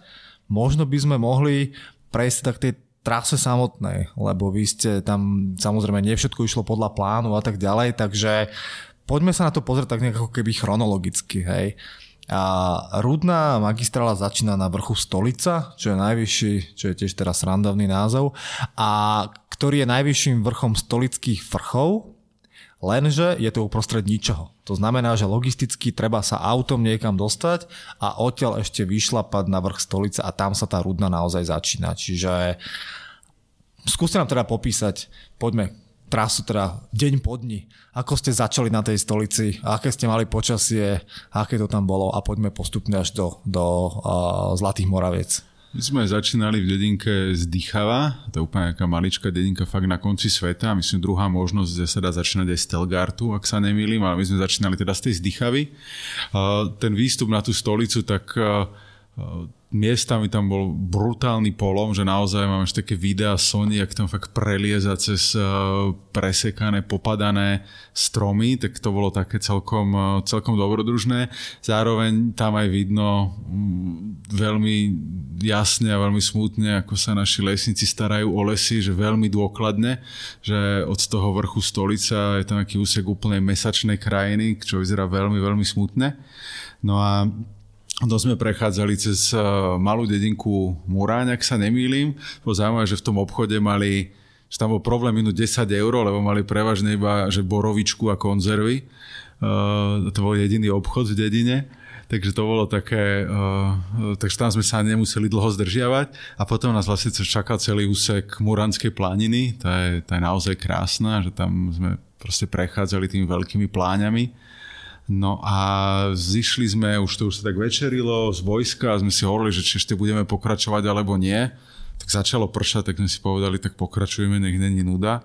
No a tak pršalo tak riadne a chceli sme sa dostať na uh, Salaš. Teraz už... Z vojska. Z vojska. Nie, zo Zbojskej ďalej, kde sme spali tak ten proste posledný úsek, každopádne išli sme už aj, aj po tme a ja ako hlavný navigátor som tam stratil cestu a potom prišla taká hamla, že proste sme na navigácii videli, že sme kúsok od toho uh, zrubu, kde sme mali spať, ale proste sme, že, že sme ho museli skoro do ňoho naraziť, aby sme ho našli. Že tam sme šli možno posledný kilometr, možno 3 čtvrte hodinu, lebo sme len tak chodili po voľnom lese doprava, doľava, nevedeli sme úplne presne, kde sme. Tak to bolo celkom také, také dramatické, ale nakoniec sme našli teda ten uh, sálaž, alebo tú to bola útulňa, ja myslím bývala turistická, kde síce neboli dvere, ale vo vnútri boli aj príčne, kde sa, na ktorých sa dalo spať a sme si uvarili a no, začali sušiť nohy. Takže to bol taký prvý deň. Čiže vyštartovali ste ale teda skoro ráno z tej stolice, respektíve ešte z tej moranskej zdychavy. Vďaka Soninu Rudkovi sme úplne skoro ráno vyražili z Bratislavy, on nás tam odviezol, takže sme o 7 ráno začínali, ak sa dobre pamätám. A celý, teda už ten prvý deň bolo počasie zlé, alebo ešte akceptovateľné, len to skončilo tou hmlou? Na začiatku bolo akceptovateľné, ale potom sme už dobre zmokli tie posledné dve hodiny, alebo dve a pol hodiny, tak to už tak riadne pršalo. Čiže to už ideš, aby sme ten kontext na, teda na, na, na naštartovali, už vtedy začínaš ísť v, v mokrých teniskách. Áno, hej? Áno. Už prvý deň máš mokré tenisky. Tak? Hej, určite. Hej. OK. A predpokladám, že diskusiu o tom, že či je lepšie mať Goratexové alebo nemať Goratexové, tu asi nemusíme viesť. Goratexové ste nemali, čo zmokne, to sa vyschne. Hej? Tak. Takáto filozofia. Áno, presne. OK. Čiže prvý deň teda skončil tým, že ste uh, narazili do, uh, do tej útulne, v ktorej ste spali. Mm Áno, chata pod Vartou. Chata áno, pod Vartou. Áno, hej, chata pod Vartou. Ja len teda dodám, čo tu mám napísané, čiže prvý deň ste dali 63 km. Čiže mm-hmm. to je teda nejakých koľko, 12 hodín ste išli, niečo cca? Od 7 do 10. Á, tak, tak okay, ešte, ešte dlhšie, hej. Dobre, čiže mokrý, mokrý, dojdete, mokrý dojdete do chaty. Čo to znamená, že teraz akú operáciu treba urobiť? Vyťahnuť tie druhé ponožky z batohu, ktoré sú ešte suché, vďaka Bohu? Prvý krok oblieci všetko, čo máš, lebo sa samozrejme presne, sa hýba, tak ti začne byť kosa. Uh, veľmi rýchlo začať váriť, lebo potrebuješ doplniť tie kalórie. Tá zima ti je vlastne aj z toho, že e, pravdepodobne si už akoby hladný a chýba ti teplé jedlo. Že rýchlo sa prezliesť, e, rýchlo uvariť a rýchlo ísť spať. Takže to je také trikrát rýchlo. A čo sa týka výhľadov alebo celkového toho pocitu z tej, z tej Muránskej planiny, spomínal si teda iba tie naholo vykosané kopci, ktoré tam sú, ale mali ste teda uh, možnosť vnímať nejakým spôsobom už tú krajinu v ten deň. Ja si spomínam ešte, Sonia, že ty si v nejakom rozhovore hovorila, že, alebo teda niekto sa ťa pýtal uh, z mimo toho ultrasveta, že či pri tom behu, keď tak dlho bežíš, či vôbec si akože užiješ tú krajinu, ktorá je tam ako keby okolo. Predpokladám, že teraz ste mali trošku teda taký iný rozmer, hej, tým, že ste kráčali, že nemusíš teda len utekať, pozerať sa popod nohy. Takže okrem toho, že tam boli tie vyrúbané, vyrúbané holiny, tak aký je ten charakter krajiny v tých stolických vrchoch a na Moránskej planine? Tak obzvlášť tá Muránska je uh, už taká oveľa viac zachovalá alebo menej zničená. Tam uh, tá kombinácia tých veľkých lúk, kde sa pasú tie kone a, a tých pekných lesov, ktoré sú tam, tak to je, to je také veľmi fajn, veľmi silné.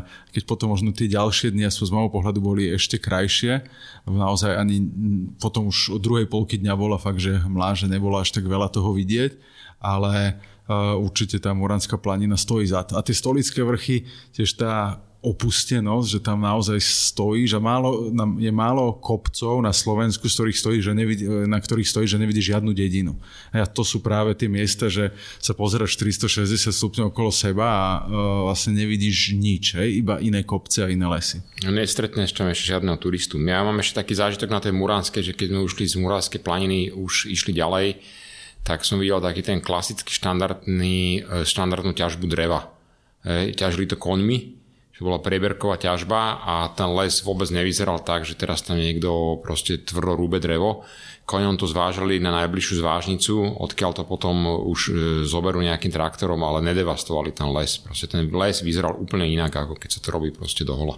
Čiže je to trošku iné ako aktuálne v Malých Karpatoch zúriaca neprebierková ťažba lebo hrebeň ano, začína tak. dostávať celkom slušnú nakladačku. Áno, veľký rozdiel, obrovský rozdiel, hej. To ako keď pôjdete niekde na, na Oravu, ako to je. Počet ľudí za prvý deň nula, hej? Asi nula, hej. No ja som si tiež toto vychutnávala vlastne na tej trase, že o, absolútne sme nestretali nikoho a takisto, že ten začiatok bol taký kopcovitejší, čo mňa teda baví viacej ako ten samotný záver. No dobre, tak e, Začína druhý deň, keď jak rádio, kúkam do mapy, tak nad vami Klienovský vepor. Tam to ľudia sa musí vysloviť. Mi niekto kedy si vysvetľoval, že to je Klienovský vepor. Jak to šlo? Samotný Klienovský vepor to bola úplná rozprávka, lebo tam bolo síce veľmi vlhko a tá hmla vysela na tých stromoch, ale tam je ten les úplne krásny, že to je taký čistý prales Takže to bol taký, aspoň pre mňa, veľmi silný zážitok. Aj, aj zabudneš na to, že teda máš úplne tie ľadové mokré nohy.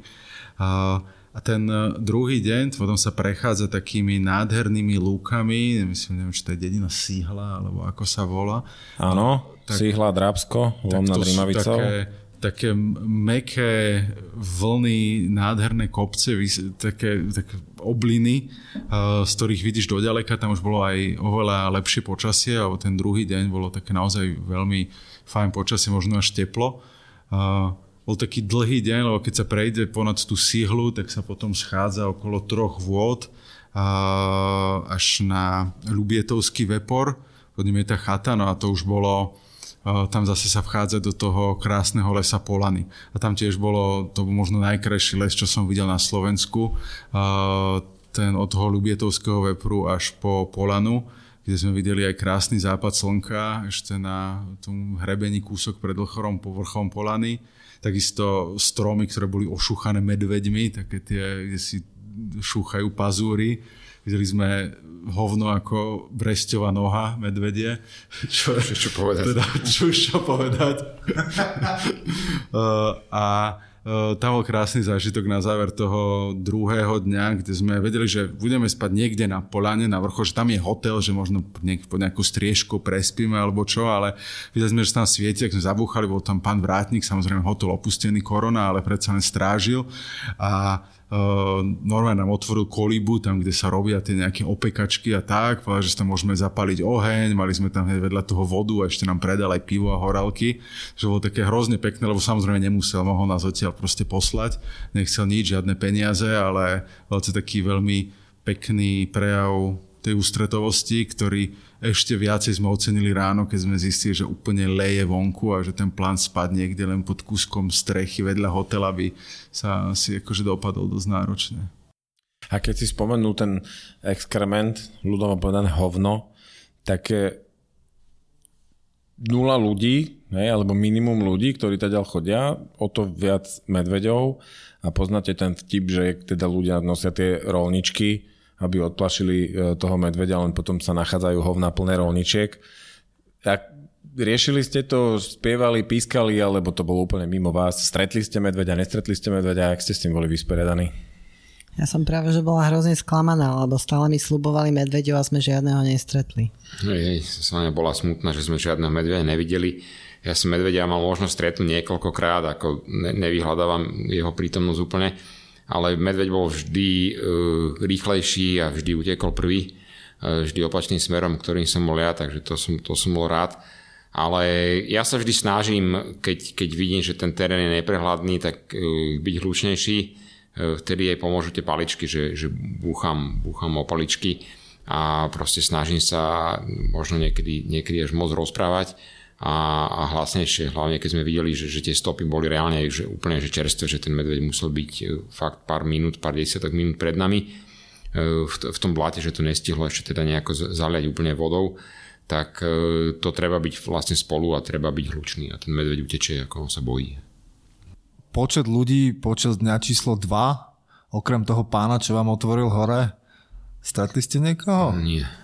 Nula. Cyklistov a... na tých troch vodách, ale možno dvoch. Tak cykl, cyklistov asi moc, no, nejaký križovali. Ja si ešte spomínam k tej druhej etapy, etape, že tam bolo veľa vody, že naozaj nebolo si treba robiť starosti nejako so zásobou, že tam bolo veľmi veľa prameňov a takých, taká výborná tá voda, taká horská. A čo sa týka logistiky na tej trase, tak v podstate prvé dva dni sú také, že nejdeš takmer cez žiadnu civilizáciu. Hej? Čiže bolo to tak, že na tie prvé dva dni to jedlo asi musíš mať so sebou. Hej? Presne. Že tam iba ten múraň, ale tam iba ak chceš kúpiť borovičku a ten je tiež iba na začiatku. Takže inak vlastne prvá zásoba je detva. A ešte tam je predná hora, keď si chceš odvyknúť od borovičky. a Takže uh, všetci hovoria o Polane ako o takom mieste, ktoré má takú špecifickú atmosféru, aj kvôli tomu, že je to tam teda také divšie, všetci hovoria, že je tam veľa medvedov a tak ďalej.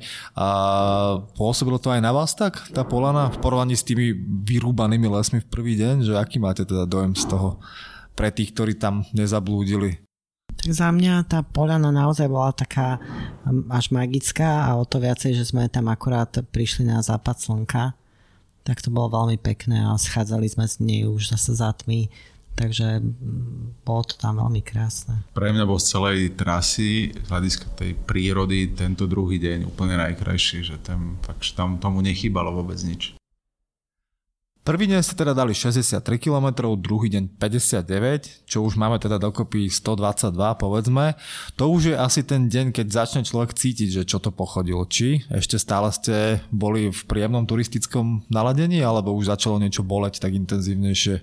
Tak nohy už cítite, mne to vždy tak, akože sa tie prvý deň, že, že trápim, druhý ešte trošku menej a potom tretí, štvrtý deň to zase nejako, nejako, nejako ide ja som cítil rozmočené nohy, niečo som niekde podcenil ehm, a tie nohy mi začali akože tak riadne, riadne napúchať, ako ne, ne, nevenoval som tomu nejakú veľkú pozornosť. Ale ehm, podľa mňa to bolo aj spôsobené tým, že, že fakt, že 1,5 dňa bolo škaredé počasie a proste bola hmla. A ešte tam sme mali na takých chate taký, taký negatívny zážitok nejaký, to bolo ešte preto Polanou kde nám aj vodu skoro odmetli, odmetli dať a proste tak, takí nejakí divní celí boli. Tak e, to slnko, keď zapadalo, tak to bolo také pekné, že, že po 1,5 dní, že konečne, že niečo, niečo príjemné a, a ten, ten pán, čo tam prevádzkuje tu, ten bufet e, v hoteli Polana, ktorý je vlastne zavretý, tak on bol veľmi milý. Ako on, on tam k nám prišiel, požičal nám tam sekeru a v podstate tiež veľký turista tak e, bol rád, že tam, že tam vôbec niekoho má. Spomínate super zážitok s pánom, čo prevádzkuje hore bufet, nepríjemný zážitok s niekým, kto vám nechcel dať vodu. A celkovo vzaté, mali ste niekedy taký moment počas tých 4 dní, že si povedal, že tak ale nechcem tu byť? Alebo pozitíva vždy prevážili negatíva? Vždy je to full package, že ako nemôžeš ísť do niečoho takéhoto s tým, že ako budeš mať len samé super zážitky a vlastne čakáš na to, že už si dopredu pripravený, že niečo sa nejakým spôsobom pokašle. Takže som nezaregistroval, že by ktokoľvek z nás mal takú situáciu, že bol to blbý nápad. Hej, aj keď proste ti je ťažko alebo proste niečo nevíde, tak o, patrí to ku tej ceste a ťa to učí sa s tým vysporiadávať.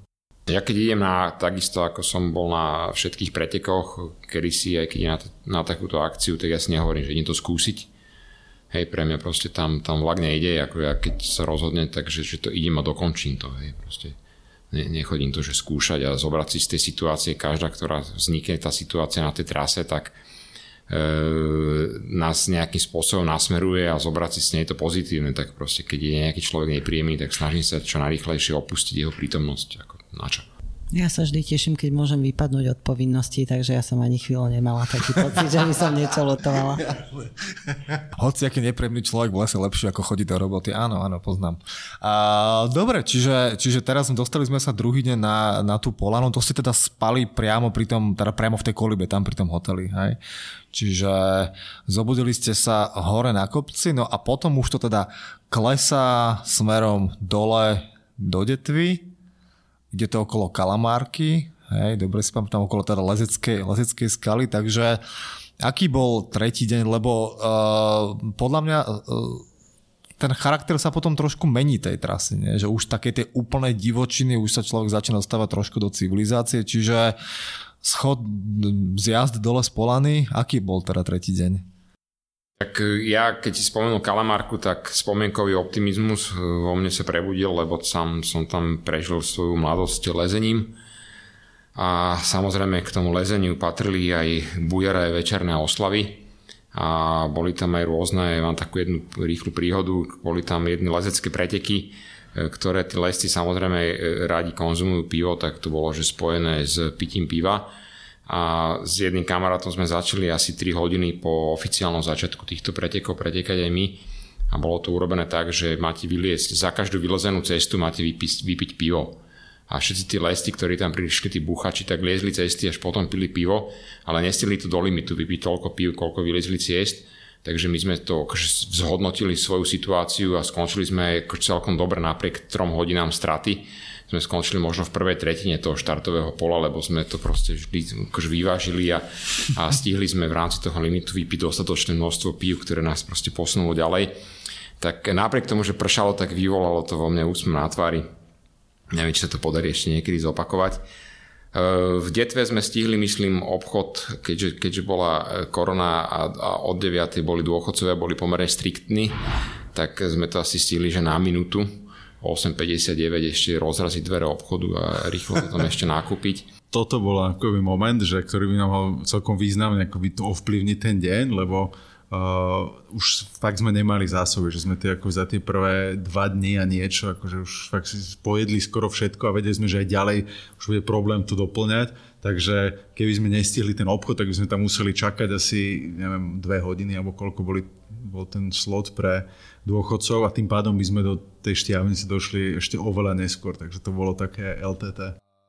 Do tej detvy ide taká asfaltka nejaká, nie je moc úplne pekná však, čiže tam sa celý ten charakter ako keby zmení. V detve už je civilizácia, nakúpili ste, najedli ste sa, predpokladám. No, tam pozdravujeme Tomáša Kišvinceho, to je taký náš kamarát, tam zastavil ešte u nejakej známej, vybavil vývar tam hneď pri tom obchode, tak to bolo také, že kým chladol vývar, sme vbehli do obchodu, naliali sme do seba vývar a pustili sme sa tam na tú druhú stranu, na ten kopec Siroň a prekvapovo, že aj keď ten terén z hľadiska toho nejakého prevýšenia tak nebol taký náročný, ale myslím, že ten tretí deň bol úplne najnáročnejší zo všetkých, lebo poprvé naozaj intenzívne pršalo od toho, ak sme sa zobudili až možno do tru, druhej poobedia. Čiže fakt to bolo akoby non-stop mokrý a potom od toho Siroňa až po Zaježovú tak dá sa povedať, že tam si akoby slovenskí značkári e, buď dali dovolenku, alebo vedome vytvorili priestor pre dobrodružstvo, lebo tam sú všetky rôzne kombinácie, že buď ide akoby trasa podľa GPS na mape jedným smerom a značka druhým, alebo máte značku a nemáte chodník, že proste len random po lese značka, alebo, a to bolo najčastejšie, že nemáte ani značku, ani chodník. Takže tam boli také úseky, že keď sme sa cez nejaký úplne masakrálny húštinu, polom, niekde proste orientačne len išli nejakým smerom, tak to bolo, že možno 2 km za hodinu. Taký... Bola ešte jedna varianta, že značka končí na strome pred súkromným pozemkom a chlap stojí na súkromnom pozemku s veľkým psom a povie, že táde značka nejde cez jeho pozemok, lebo to sa oni pomýlili, že musíme ísť úplne inakade. Hej, akože na mape to máte, že to ide cez jeho niekde dvor alebo nejakú cestu tam, ale povie, že tady nepôjdete, lebo on vás tady nepustí. Lebo to je súkromný pozemok. To sme myslím, že museli obchádzať vtedy. Hej, to sme obchádzali. Zaujímavé na tomto, na tomto úseku je to, že keď si človek prečíta akúkoľvek reportáž z prechodu Rudnej magistre z akéhokoľvek roku za posledných, ja neviem, x rokov, vždy všetci hovoria toto isté, že je to tam strašné, že je to teda nejak divne vyznačkované, mapa nesedí s realitou a tak ďalej a tak ďalej.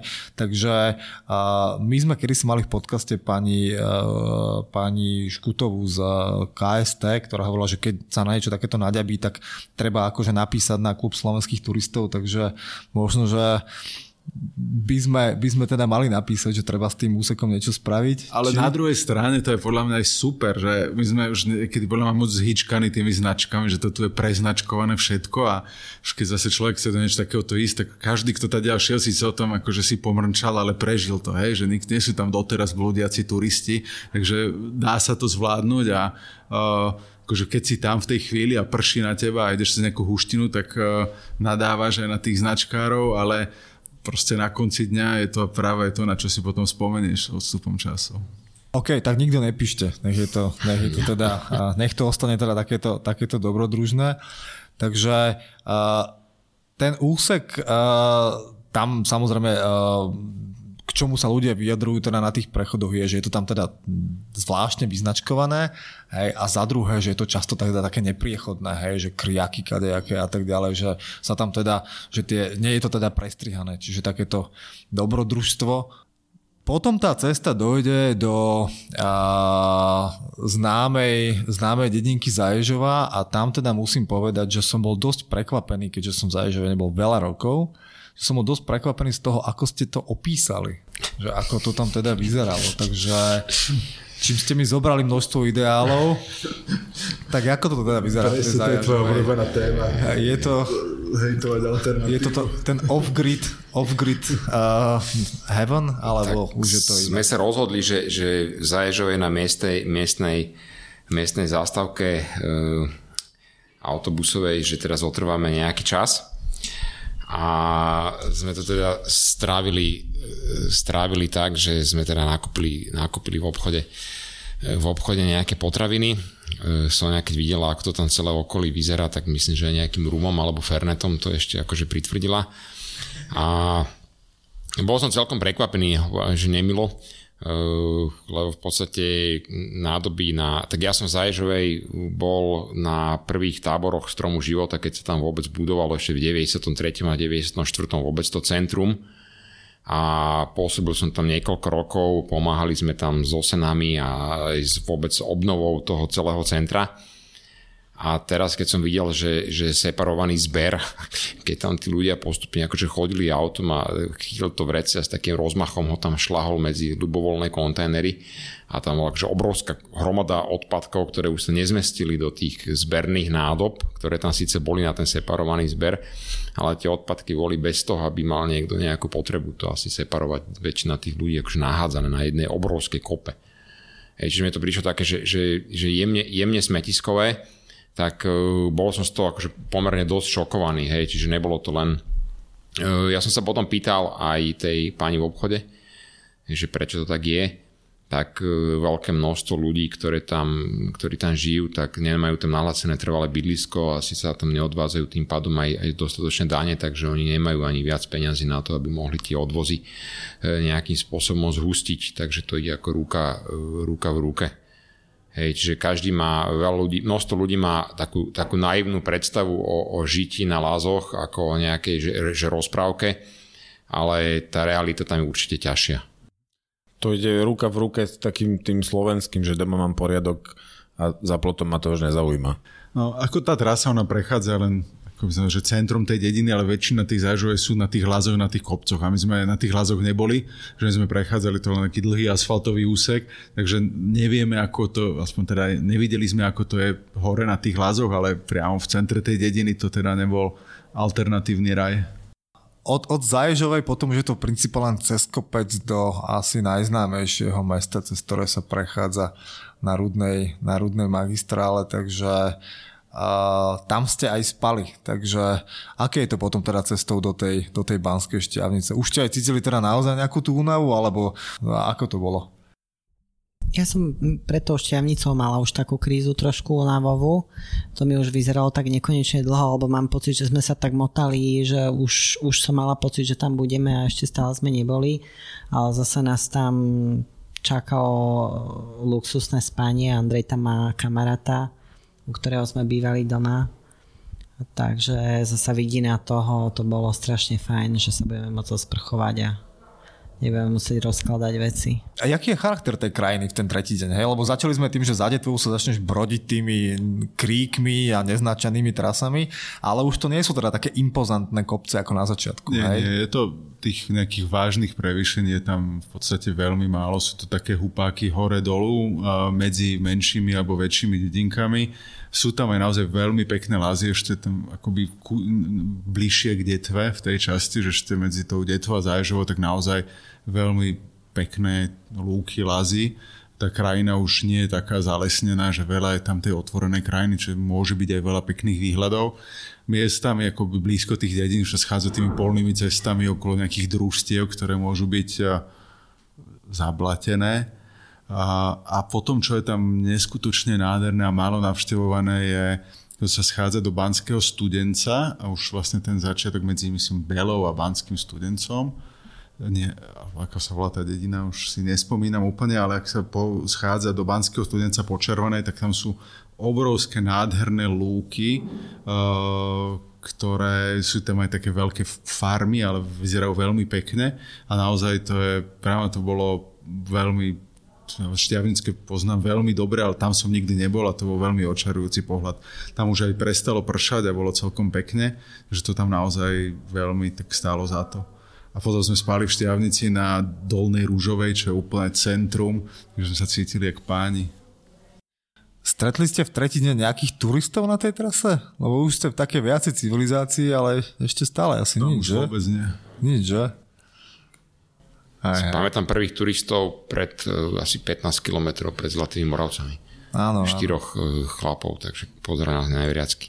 Ja som, priznám sa, že dosť trpel, akože tak dlho som tak netrpel, ja som mal úplne rozmočené nohy a bol som v takom stave, že akože som veril, že, že na druhý deň budem môcť, ale že, že technicky tie nohy v akom budú stave, tak e, som teda tomu úplne že, že nedúfal. Ale podarilo sa to našťastie e, nejakým spôsobom e, rozchodiť, ale, ale večer som mal taký, že ja som na tie šlapení nevedel vlastne chodiť, lebo som to mal úplne, úplne rozmočené. Hej. Ten stav som nikdy takýto nemal. A to je teda z toho, že proste kontinuálne pršalo. Kontinuálne bolo vo vode. Išli ste v mle, no, vo vode. A, jasné. A si povedal, že, že rozchodil. Ja som mal tento stav, ktorý ste tu opísali, že centimetrové ryhy v nohách, to som mal asi raz v živote, neviem si predstaviť, ak sa to dá rozchodiť. Jak rozchodíš kompletne rozmočené nohy. Ako myslíš na niečo iné, ako áno, ono, ono, to, ono to bolí, uh, ale na druhý deň akože bolo to celkom príjemné, ono ja takú techniku má, že, že dýchaj, také, že používajú teda tí, tí, čo idú do tej ľadovej vody, ten Wim Hof, že proste rozdýchaj to a že keď te niečo bolí, tak snaž sa, manželka ma to učila, že, že takéto jogové dýchanie, že dýchaj do toho miesta, ktoré ťa bolí a že tak pekná kravina, akože to, to s tým na mňa nechoď. Ale uh, ono, keď človek začne takto dýchať, tak akože možno začne myslieť na niečo iné a ono ho to reálne akože pomôže to, hej, asi ho to boleť úplne, že neprestane, ale, ale určite to pomôže a skôr sa sústrediť na nie na tú bolesť, ale že čo urobím preto na najbližšej prestávke, tak aby to bolo lepšie. Hej, čiže prezujem si, dám si iné ponožky alebo natrem si to znova a tak ďalej. A sugerovať si to, že keď si to natrem, bude to lepšie. Hej, proste, že inak to nemôže byť. to. Ja sa chcem spýtať, a veľmi ma to zaujíma, že či ste to e, evidovali, riešili, neriešili, bolo, nebolo cieľom vášho putovania. A tým, že je to rudná magistrála, tak ja to papagajujem, keď sa dá v našom podcaste, že tiež som veľa behal po Malých Karpatoch a bývam v Pezinku a nevedel som, že čo vlastne sa tam skrýva častokrát v kríkoch a kade tade popri tých chodníkoch a to sú tie banské diela. A tu sa chcem presne spýtať, či ste to nejak evidovali, to nazvime to banské genius loci po tej prírode, alebo ono sa to častokrát nezdá a tie haldy idete tým lesom a tou značkou a tie haldy sú všade okolo vás, len keď neviete, čo máte hľadať, tak si to možno ani nevšimnete, že aký ste mali možno ten stred s tou rudnou časťou alebo s tým, s tým historickým dedičstvom tej lokality alebo tej cesty, ktorou ste prechádzali. Ja som si pred cestou o tom načítala, lebo ma to zaujímalo, takže trošku uh, sa mi darilo sledovať. Ja som si nejaké fotky pozerala predtým dopredu a ako keby to ma baví aj doteraz, aj keď sme išli treba pár dní dozadu tú Barborsku, že si to tak načítať a, a sledovať to cestou. Takže dá sa, dá sa o tom nájsť. No, že či ste to teda aj reálne v teréne nejak riešili, že zastavíme sa, neviem, niekde pri nejakej starej bani, diele, nejakom významnom alebo niečo podobné? Si to pamätám asi iba na tých troch vodách, to bolo ešte na ten druhý deň, tam bola taká vysoká pec zachovala, to je veľmi, veľmi pekná. A potom samozrejme v Štiavnici, ale to už bolo, to bol najdlhší deň, ten tretí a už bola tma, tak eh, tam prežívaš veci skôr takého, aký hovoril Bresťo, nie až tak tu uh, historické a kultúrne uh, kontexty. Takže ja, mne utkol ten druhý deň, lebo tam to bolo také veľmi viditeľné, ale potom už, uh, už až tak veľmi nie. Ja si pamätám ráno ten východ slnka s tým výhľadom na Kalváriu, to bol proste nádherný proste pohľad, to, také tie hmly opary ale že by som tam, lebo to šiani to sme vlastne prešli a išli sme hneď ako najrýchlejším smerom proste ďalej a preč, čiže okolo sme sa nejak nemotali ani tých baní. V Šťanici som bol uh, veľakrát pobehané, som pobehané to tam má, mám, čiže tam tých vecí viete nájsť, uh, viete ich tam nájsť veľa Hej, proste len tam treba za tým ísť a netreba do Šťavnice prísť o 12. v noci, alebo keď prišli ako rozbití. Hej, ale oni sú vlastne... Moc, moc nehľadáte už. Hej, oni sú potom vlastne samozrejme tie báne kade, tade po, pozdĺž celej tej, tej trasy. Napríklad dostal som nedávno knihu Zlato na Slovensku a okolie Detvy má údajne ešte bohatšie zásoby zlata ako e, Kremnica alebo šťavnica, to sú momentálne ako keby najväčšie e, zásoby zlata, aj sa tam robí intenzívny geologický prieskum, len teda je problém samozrejme s nejakými povoleniami na ťažbu a tak ďalej, ale tá lokalita je veľmi bohatá, tak preto ma to zaujímalo, že či ste toto niekde riešili. A preto som na začiatku trošku ako keby narážal na to, že je veľmi zaujímavé pokračovanie z toho pohľadu, z toho titulu tej rudnej magistrály naozaj cez a ponad dedinku a Uhorná a ďalej je Smolník, Medzeo, Zlatá Itka a tak ďalej, lebo samozrejme, že logicky to veľmi dobre nadvezuje. V Detve, v Detve žil aj človek, ktorý objavil najhlbší a najväčší jaskyný systém na Slovensku, čo je tiež taká naša jedna bežecká téma. 500 metrov hlbokú jaskyňu Starý hrad na Krakové hole. Petr Hipman, kde je tiež taký jeden bežecký projekt, máme s tým akože zaujímavý spojený, ktorý už teda ešte sme ho nezrealizovali, ale Doteraz sme pracovali len na tom, aby po dlhých rokoch sa vôbec na dno tej jaskyne dalo dostať, čo sa nám teda aj podarilo minulý rok.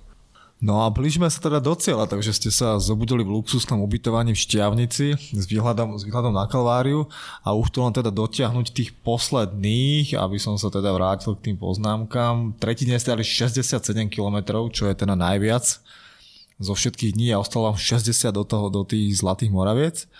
A Takže aký je ten, aký je ten posledný, posledný úsek? Tam už ste teda stretli aj, aj nejakých, tých, nejakých tých ľudí.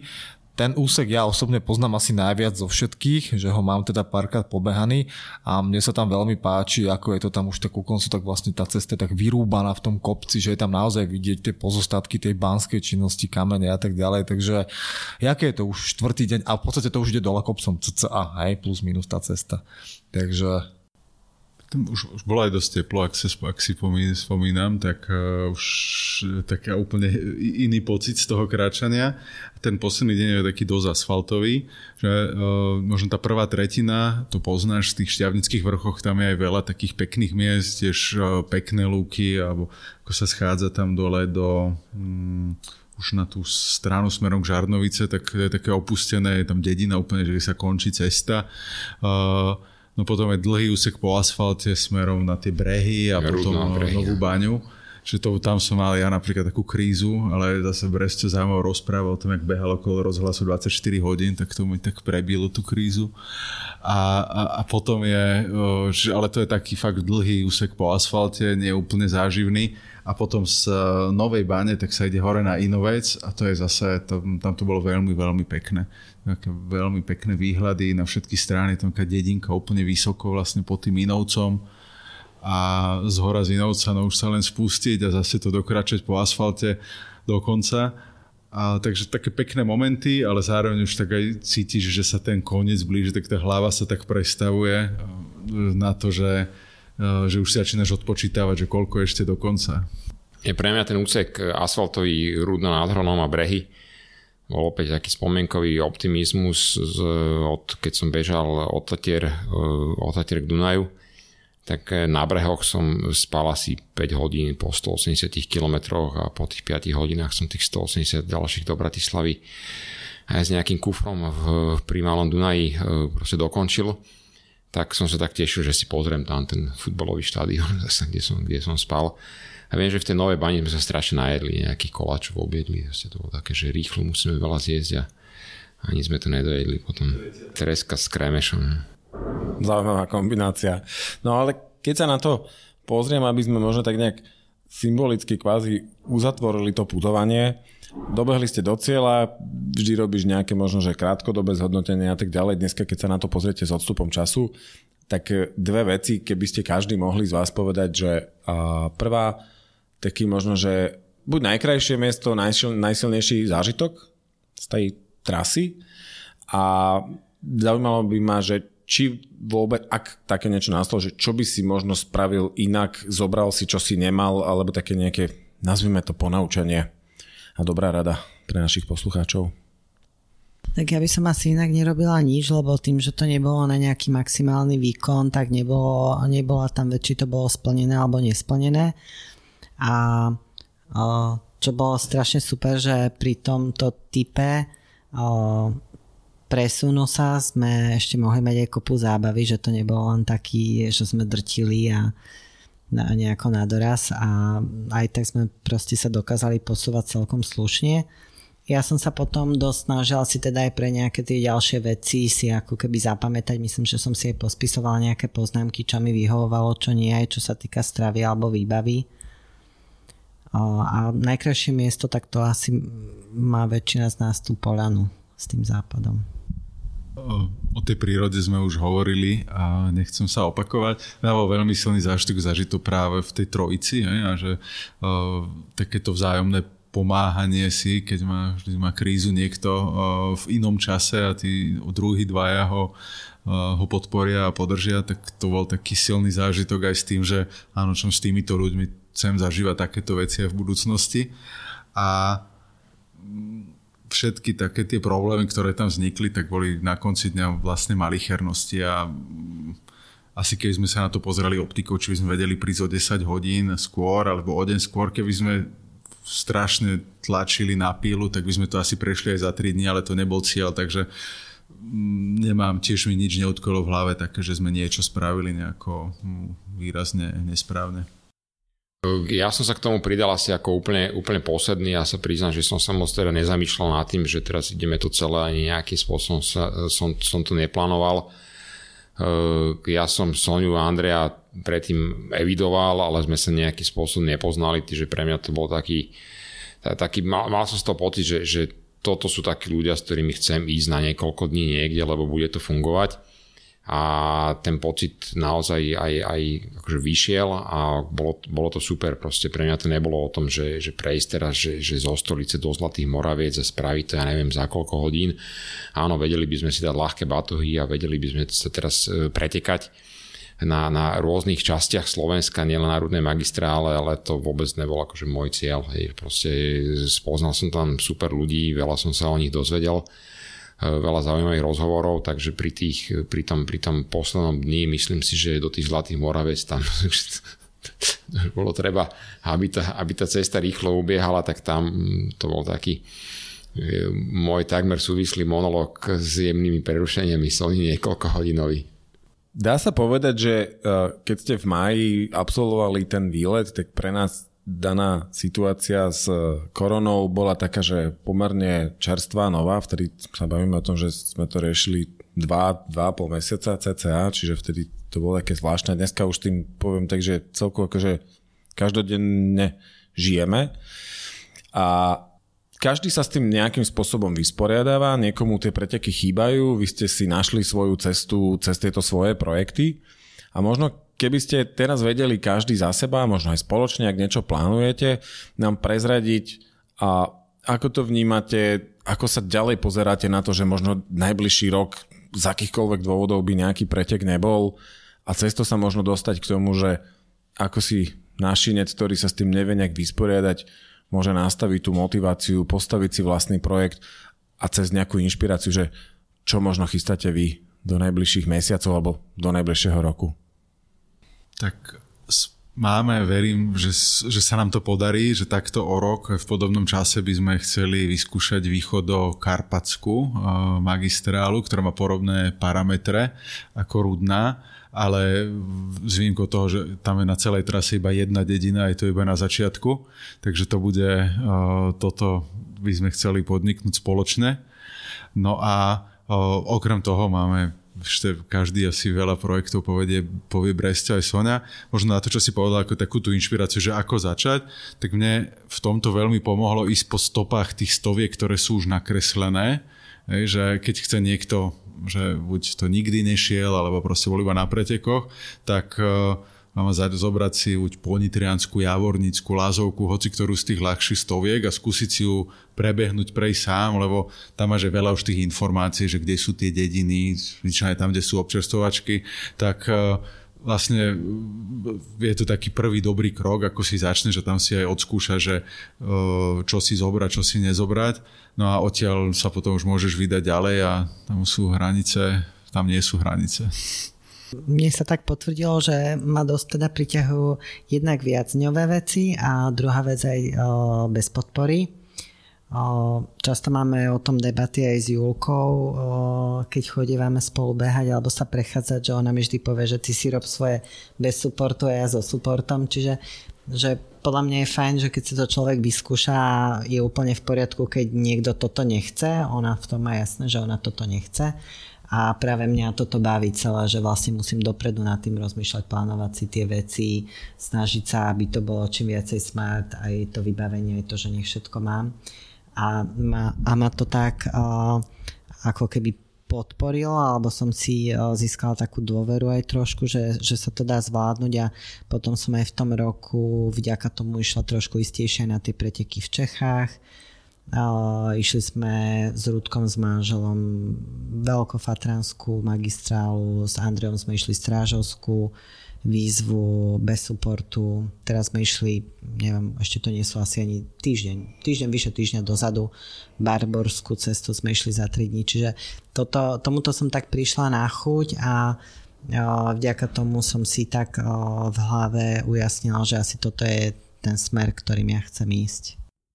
No ja, ja som, čo odkázať ľuďom, že, že im chýbajú preteky, tak ja bývam pod Devinskou kobylou v Karlovke a dnes som našiel zase nejaký opustený zrub trámskú budu, ktorú proste je, je kúsok odchodníka, zastrčená v lese. A na, na Devinský kobyle viete nabehať 45 km, prejdete veľmi krásne miesta, e, historicky hodnotné, nepojete ani raz po tom istom chodníku, či netreba sa bať otvoriť e, mapy CZ alebo hiking.sk a treba prstom malovať a najlepšie mimo tých chodníkov, ktoré sú značené Takže to, to tým ľuďom viem aj, aj chcem odkázať, že nepotrebujete mať teraz e, vyfaborkované e, celú, celú trasu a proste všade namalované. My keď sme išli teraz v podstate v auguste z najsevernejšieho na najjužnejší bod, tak pri Kremnici pri Kremnici tam boli fáborky z nejakého maratónu, kde ešte to organizátor si tam nechal ešte nápis a tie fáborky boli všade v lese aj postrhané a keď som tomu organizátorovi potom volal, tak on mi len povedal, že on má dva týždne na to, aby to dal dole a že keď sa mi to nepáči, že môžem to dať dolu. Takže akože nech tí ľudia trošku pozerajú e, možno aj mimo tých pretekov, že nemusia mať všade teda fáborky, odrazky, reflexky, že niekedy je pekné v tom lese aj zablúdiť, lebo ako nájdu, nájdu, nájdu ďalšie pekné miesta my z tých projektov budúci rok chceme určite dokončiť z najhlbšieho, tak ako máme z najnižšieho najhlbšieho na najvyšší. Ehm, to tiež tak vzniklo v podstate takou, takou dilemou, že čo je najnižší bod na Slovensku. Ja som stále tvrdil, že to je niečo, čo má najnižší horizont, čiže nejaká diera v zemi, ktorá má proste nadmorskú výšku čo najnižšiu.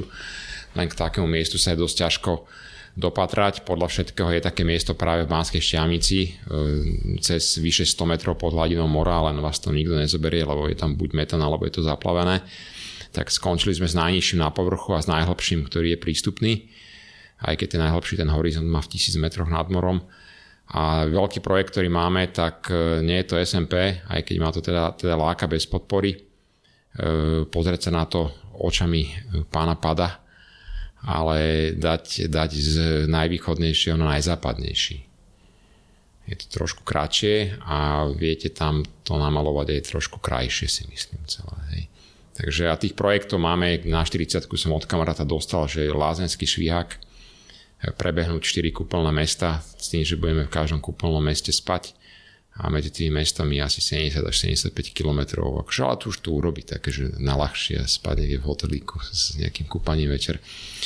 Takže sa tak ako, ako, ako zabávame a hľadáme si e, v tom, v tom veci a ja len hovorím to, že nie je ani tak, že dôležité, že akú trasu pôjdete behať, ale že s kým to pôjdete hej, na takýchto viac dní. Má táto zábavka potenciál, lebo však máme teraz ako aj nádejných filmárov, že by niečo z toho sa mohlo dostať na filmové plátna? Máme veľa filmového materiálu, chceme, to, chceme nad tým začať pracovať až potom, keď to nejakým spôsobom dokončíme. Vlastne dve tie trasy z tých, z toho množstv, z tých vlastne štyroch, ktoré zatiaľ nás teda napadli, už, už máme za sebou, teda sever-juh, čo bolo 340 km a potom najnižší a najvyšší čo bolo myslím 280 alebo 260, teraz neviem presne, všetko okolo 10 km prevýšenia, čiže to máme vždy tak každý rok si dáme jednu a možno budúci rok dáme aj ten tu najhlbší a Gerlach, to tak nie je vzdialenosť e, veľká, je to 60 km, len je to pomerne e, ako fyzicky náročné, je tá, tá jaskyňa tam proste zliesť, vyliesť a potom ešte, aj ešte, ešte rozmýšľame na tým, že na ten Gerlach by sme predsa len nešli nejakou najľahšou cestou, ale predsa by sme si tam nejaké lano pribalili, potom ešte niečo tam vyliezli. Tak to tak spojiť. Mne sa veľmi páči to, že my sme na jar, keď, keď sa celá táto koronová situácia začala, tak sme uh, sa chceli pýtať bežcov, že či im nechýba motivácia na behanie, to, že sa zrušili tie preteky a tak ďalej, či sú teraz, či sedia doma v depresiách a klepú sa a tak ďalej. A jak ten rok ubehol, tak v podstate je vidieť, že keď to tak generálne zoberieme, hej, že v podstate to bolo pozitívne, pretože všetky tieto veci, alebo väčšina týchto takýchto individuálnych vecí by možno, že nevznikla, keby tá situácia bola taká, aká bola. Takže mne sa zdá, že nakoniec sa otvorili úplne nové obzory, tak toto je asi jeden z nich a všetky tie plány, ktoré si nám teraz povedal, o tom evidentne svedčia, takže ja myslím, že to je veľmi pozitívny záver z toho všetkého. Možno by sme to uzavreli teda len tým, tak ako to s každým hostom uzavrieme, keďže máte v pláne takéto super zážitky a niekto by sa chcel inšpirovať a sledovať vás, tak kde vás kto nájde, na akých Instagramových menách vás uvidíme, vaše fotky či aj starí psi majú Instagramy, na ktorých sa dajú sledovať, alebo nie, takže Uh, áno, áno majú. Uh, ja, je to také pomerne neordinárne, mám to pod svojím menom. Uh, Peter Brestovanský, ale čo sa týka ultrablogu, tak články, ktoré máme, tak na laziran.sk. My sme sa rozhodli, že v rámci toho behania to nejakým spôsobom ešte posunieme trošku, trošku, trošku ďalej a budeme sa snažiť tie naše skúsenosti nielen teda z behania, ale vôbec z hôr lebo ja ne, ne, nepovažujem sa za úplného bežca, ktorý proste vyrastol, že bežec, bežec. A atlet začal som behať preto, lebo som nemal viac času na iné športy, ktoré som mal rád, na, na bicykel a na lezenie. súviselo to aj s deťmi a neskôr sme zistili, že mm, máme tých skúseností z tých hôr aj z toho skialpinizmu a vôbec pohybu v horách pomerne veľa. A chceme tie skúsenosti ďalej odozdávať ľuďom. A rozhodli sme sa aj s kamarátmi, že začneme robiť bežecké kempy, trailové bežecké kempy, kde ľuďom budeme ukazovať, že v tom lese sa vôbec nemusia báť behať, že ten les pri dodržaní istých, istých vecí vie byť e, ďaleko priateľskejší pre ich zdravie ako asfalt. Hej. A viac počúvať svoje telo ako teraz nejaké tabulky, aplikácie a, a búchať to cez nejaké bolesti a tak ďalej a vyvarovať sa zraneniam, odozdávať tie skúsenosti, ktoré máme jednak z tej výbavy, e, aj z toho jedla, naučiť sa orientovať v teréne nielen podľa mobilu a hodiniek, ale aj podľa mapy a buzoly. To je dnes vie málo, málo kto. Eh, robíme to s Osekom a robíme to s Lindou Beniačovou, ktorá je profesionálna trénerka momentálne pôsobiaca v Brne. Eh, takže riešime pomerne aj dosť veľa techniky eh, behu, filmovaním a následnou analýzou a takisto máme vždy od nejakého predajcu zapožičané tenisky na testovanie alebo, alebo výbavu. Máme to v Javorníkoch na samote, takže tým, že Seko má zase brata profesionálneho kuchára, takže do toho zase dávame aj čo sa týka jedla všetko. Niekedy nám hovoria, že viac, lepšie sa najedli, ak si zabehali, ale veľké množstvo ľudí, ktoré tam príde, tak príde s takou malou dušičkou, že pre Boha, ja som si tam pozrel ten váš tak profil, že to ne teda a veľké množstvo ľudí vie odbehnúť e, ďaleko viac, ako si myslí, že odbehne. Andrej? Tak ja mám len taký malý a občasný Instagram Andrej Podržník Ori a mm, občas niečo na Facebooku, ale tuto vždycky parazitujem na kamarátoch, čo niečo napíšu. Ja fungujem len na Facebooku a píšem reportáže po, teda z týchto posledných akcií, ale väčšinou to bolo pod Slovak Ultra Trail, alebo ešte som teraz zvykla robiť nejaké recenzie na Jagen Risi, že mi nejaké veci poskytovali. Takže na Laziran myslím, že aj Rúda magistrála, že tam mám článok. Áno, áno, je tam popísané, čiže Laziran.sk na stránke Slovak Ultra Trailu má Sonia popísanú aj teraz, myslím, už aj tá barborská cesta, ktorú ste urobili pred týždňom, je tam nejakým spôsobom tá zase bola taká ladovo šmiklavá, takže je tam toho veľmi veľa. Super, Slúbil som vám na začiatku hodinu, klamal som ako vždy, nebola to hodina, bolo to dlhšie, ospravedlňujem sa. Ďakujeme ešte raz a Soni, Andrejovi a Peťovi za to, že prišli a prospovali nám o svojom prechode Rudnej magistrály a svojich ďalších plánoch, takže ďakujeme, majte sa pekne. Ďakujeme, ahojte. Ahojte. Ďaká, čaute.